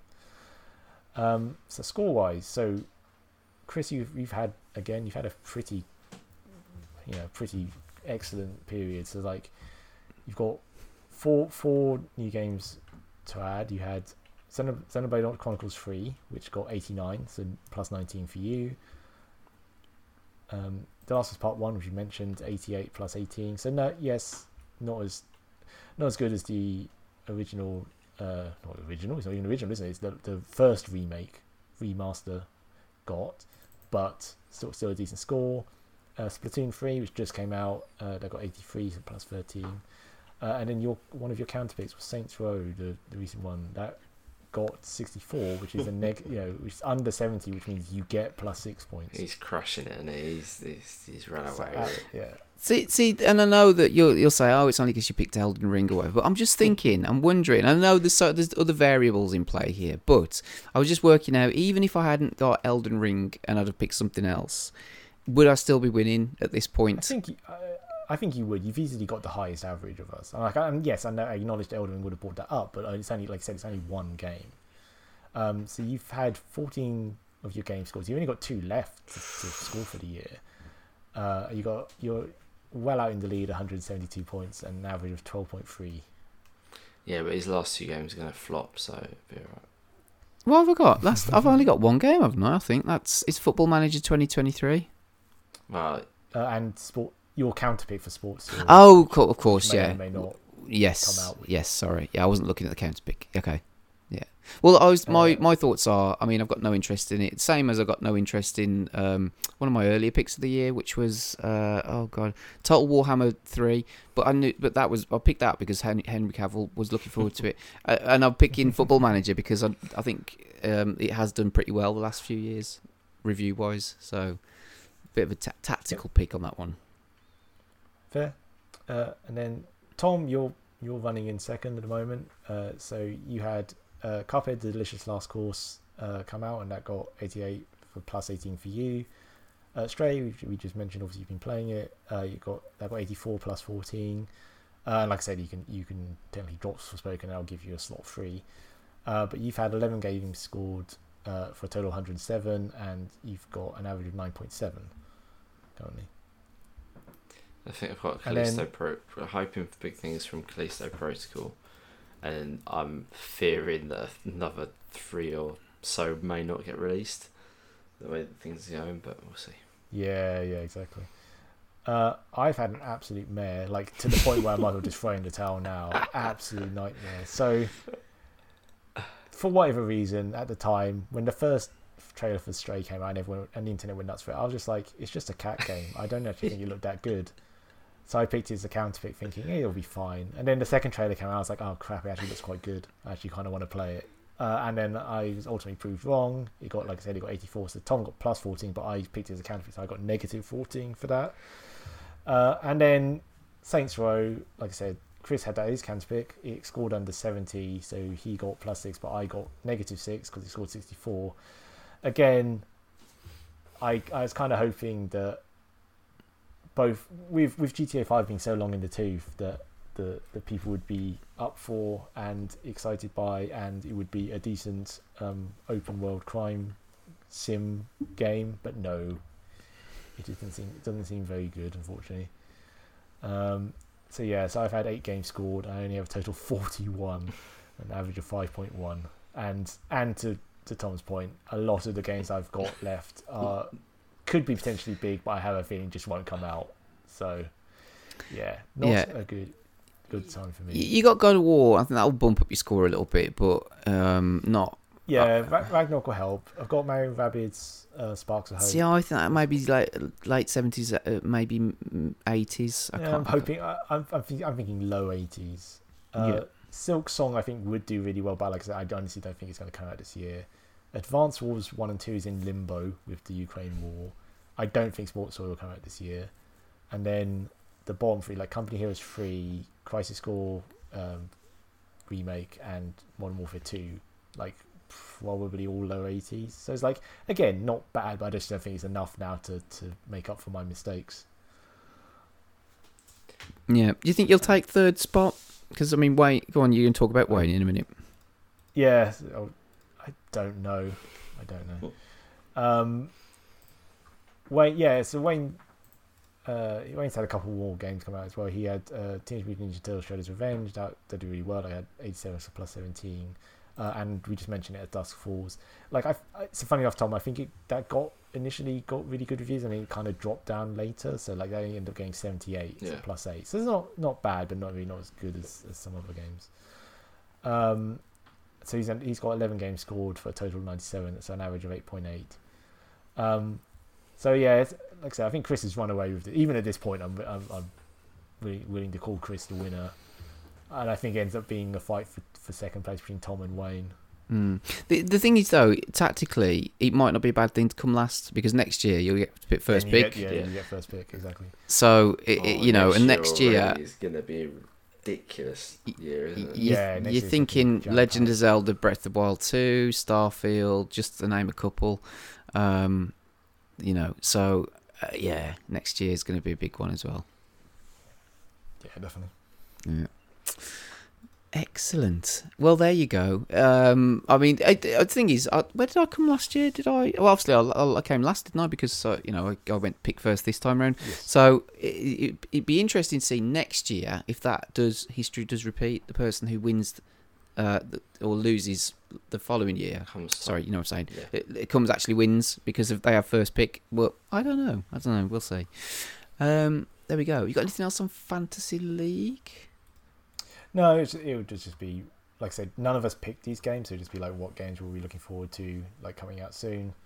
Uh, we already mentioned The Last of Us, uh, Splatoon three. Was anyone planning on picking that up? Mm, I've not played a Splatoon game yet. No, I played Splatoon on. Uh, I did, did have Splatoon. It's good fun. I mean, it's you know, it's uh, it, it, it you know, you, you're not. it's it's sort of like you're not shooting. You can shoot each other, but you, it's more about you know covering the floor with paint and whatever, and areas with paint. So I think it's definitely very kid friendly. But um, I don't know the reviews I've read of it. It seems to be sort of like you know, this is definitely you can't do much more with it now. This is this is the last should be the last one. So. Uh, what else we got? And then uh, NBA 2K not 23 again, not our thing. Obviously, it still sells really well. Um, I think these two Wayne must have put in because I I uh, didn't put these in. You, you suck at parking. It's like a, a fun little comedy game where you- you're trying to park your car into into increasingly tight spaces. Um, I don't know what Metal, Metal Hellsinger. I actually don't know what that is. We need Wayne here. Is Metal Hellsinger the first person shooter where it is pla you you're doing everything to the music? It's like a heavy metal. You shoot on the beat. Okay. So it's like I can't describe. Oh it yeah, well. Slay Yeah, to the rhythm of metal and vengeance and Yeah, so infernal you're, you're actually like Th- shooting while the music's going. You get building up scores and Ah, stuff. Okay. Uh, see, I, there was a game like that, B, uh, BPM, I think it's called Beat Hmm. Beats per, which I'd got on PC, which I think I reviewed for the website, um, which is very similar to that. It's like you have to do everything to the like reloading, it's and and shooting, and it's really hard. And it felt it felt a bit like Quake and Doom, that kind of style of game. But it once you got into it, and you you because like if you, you you know you just sort of spamming the button to reload or whatever, it, it won't work Mm. and you you lose like you you've kind of momentum. Whereas so that sounds remarkably similar. So See, I tried Crypto Necrodancer and I was awful at it. yeah, I was crap at that. I had that on no the Vita. No, same year. Uh, Okay. Uh, Return to Monkey Island. So, like, I think Tom, you you're a fan of the Monkey Island games. Yeah, yeah, I love Monkey Island growing up. I'll definitely that's one that I'll have on the list on the on the wish list for a later date.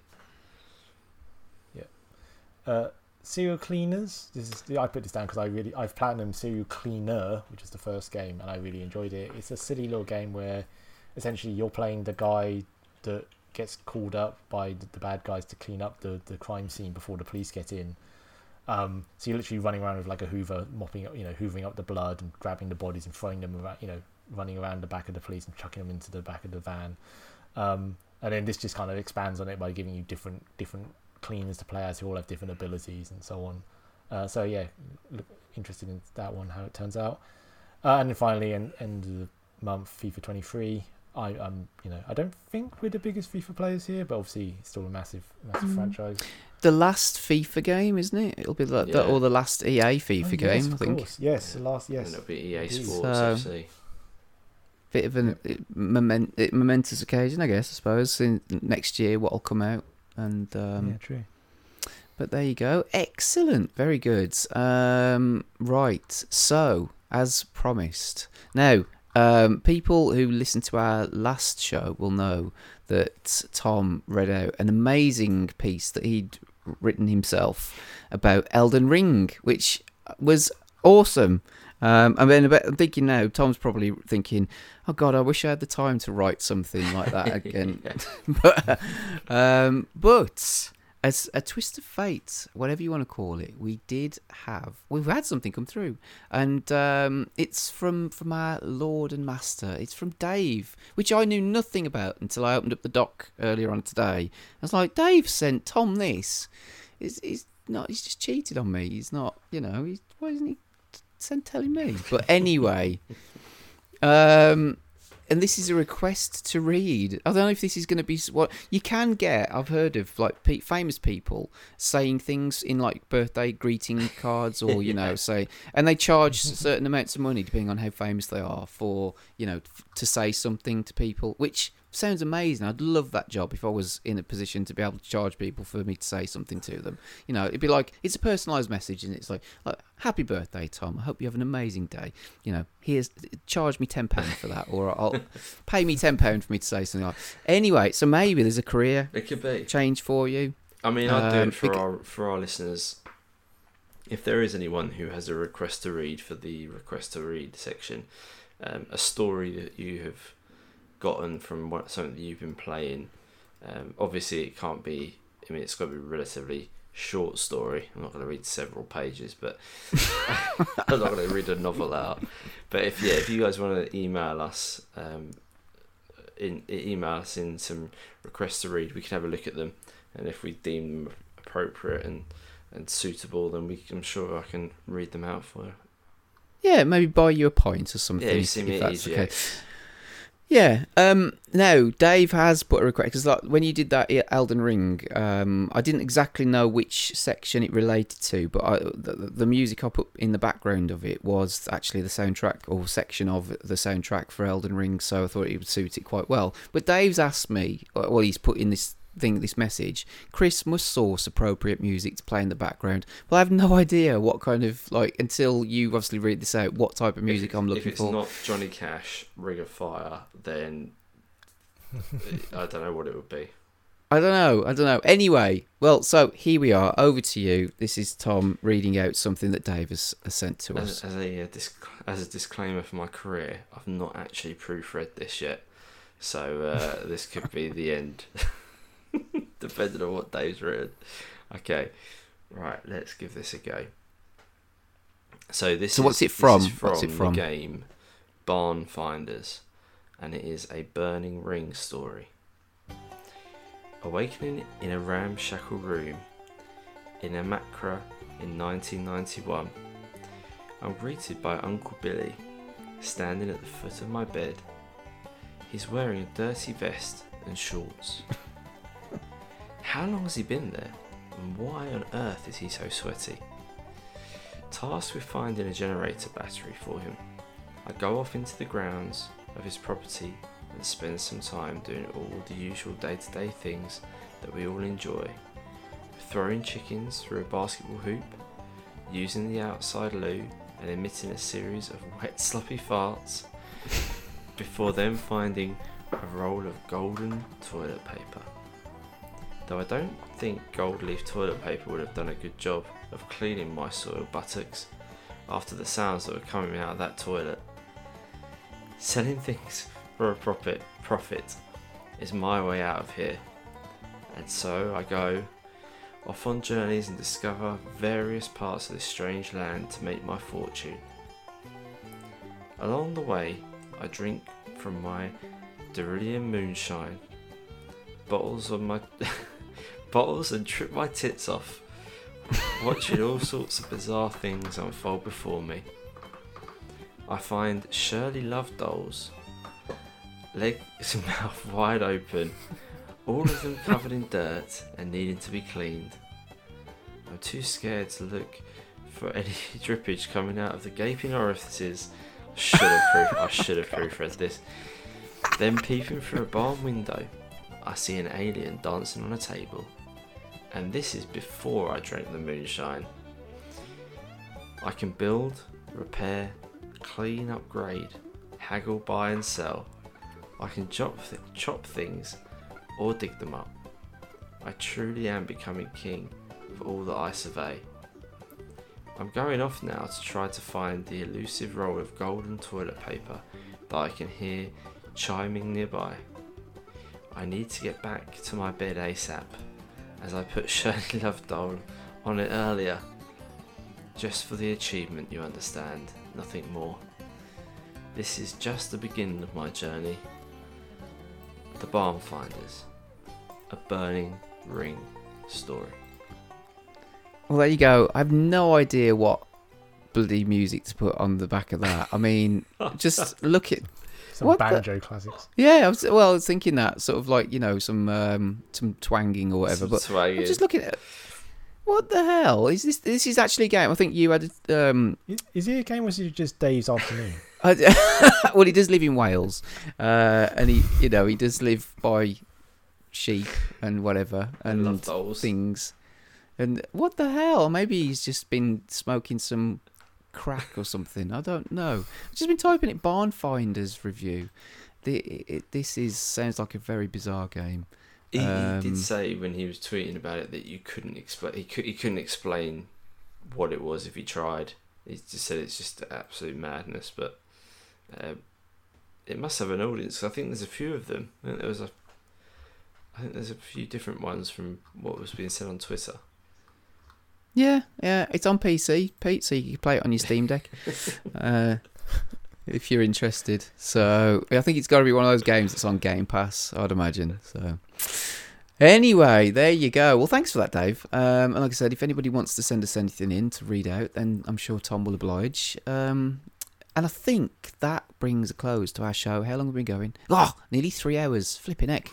Um, right. So you can find me at Dastardly Jabby on Twitter, And if you go to the website, uh, which is 60mw.co.uk, if you go to the Meet the Team page, you'll find all of our contact details, all of our Twitter handles, our PSN uh, handles for, oh God, what is it, Pete? Um, Pro- PSN, PSN profiles. Yep. Yeah, and everything else. Um, and then if you get to the website, that's where all the other podcasts are that, uh, that we do. Um, there are loads of them, and the reviews and everything else that's on the website. So please check that out. Uh, Take a couple of minutes and have a look around. Uh, Tom, where can people find you? Uh, yeah, find me on Twitter at Tom Marrett. That's Tom and then M A R E T T. And Pete. I'm at Tatson on Twitter. It's at tat underscore sun underscore. And in the absence of Wayne, I'll just read out. He's at Diddy Gamer on Twitter. So there you go. Um, I think that's it. Wow. So we've made up for it, even though we haven't really spoken for a little while. We haven't done a podcast for a couple of months. We've given people something to, to keep them going for the next month or two um, for when we catch up next time. And um, thanks for listening, and we'll see you next time. Bye bye. Nice. See you guys at EGX. EGX. Yes. EGX.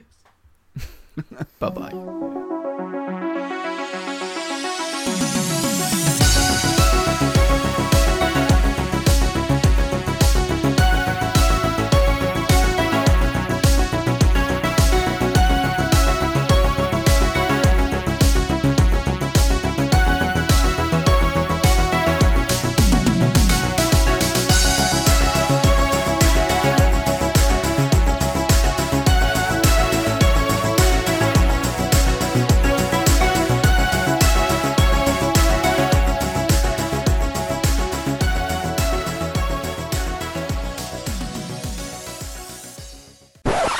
Just before, uh, anybody need the toilet again? Sorry, I'm conscious because I've been going for a couple of hours. But anyone have? Can I quickly go for a wee? Yes, um, Okay. yeah, because Well, I'm I'll just thinking we've got a little bit to go. So, uh, if you want, if Pete, I don't know if you know for a quick No, wee. I'm all right to carry on, but go on then, Tom. Or I'll be really quick. Yep, no worries. Because my games are essentially all the same, pretty much. The, the Dark Pictures games. Um, No, I, I, yeah, it'd be interesting to hear about them. Remember, so- Tom's got Tom's got special stories. yes, no, I've got that. I've got that as well. I'll say I might I'm, save I'm, that.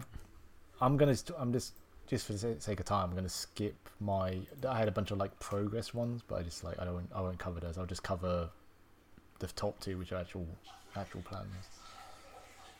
Oh wow, his microphone's good. Left mic on. oh, I might include that. There's a bit of an outtake. oh gosh. drop, dropped a brick there. Wow. Oh, that's hilarious. Let's see whether he flush or wash his hands. there we go. Yeah, there you go. Whee. I understand he's got his guitar behind him. Or is that his guitar? Guitar. Yeah, He's got a guitar behind his chair. Oh yeah. And like the world's tallest waste bin. Yeah, yeah. oh dear. Is that better, Tom? Hey? Well, yeah, you, you, your toilet must be quite close to your microphone because Oh, we heard no. everything. no, surely not. That was hilarious. I was just Um, no, it's at the other end of the. It's at the um. Well, Oh, your there's microphone's the door, and then there's a little bit of landing, and then there's the bathroom. Oh, Your microphone's very good quality then. it oh, is, it is, to be fair, it is facing. It is facing the doorway, so. We even need the, uh, the cheeky fart as well. I've been holding that in for an hour. I should do it. I've been doing it into the chair. Just get, just go. There's for it. no way you would you would hear. You wouldn't be able to edit that out. It's nightmare. Oh, brilliant.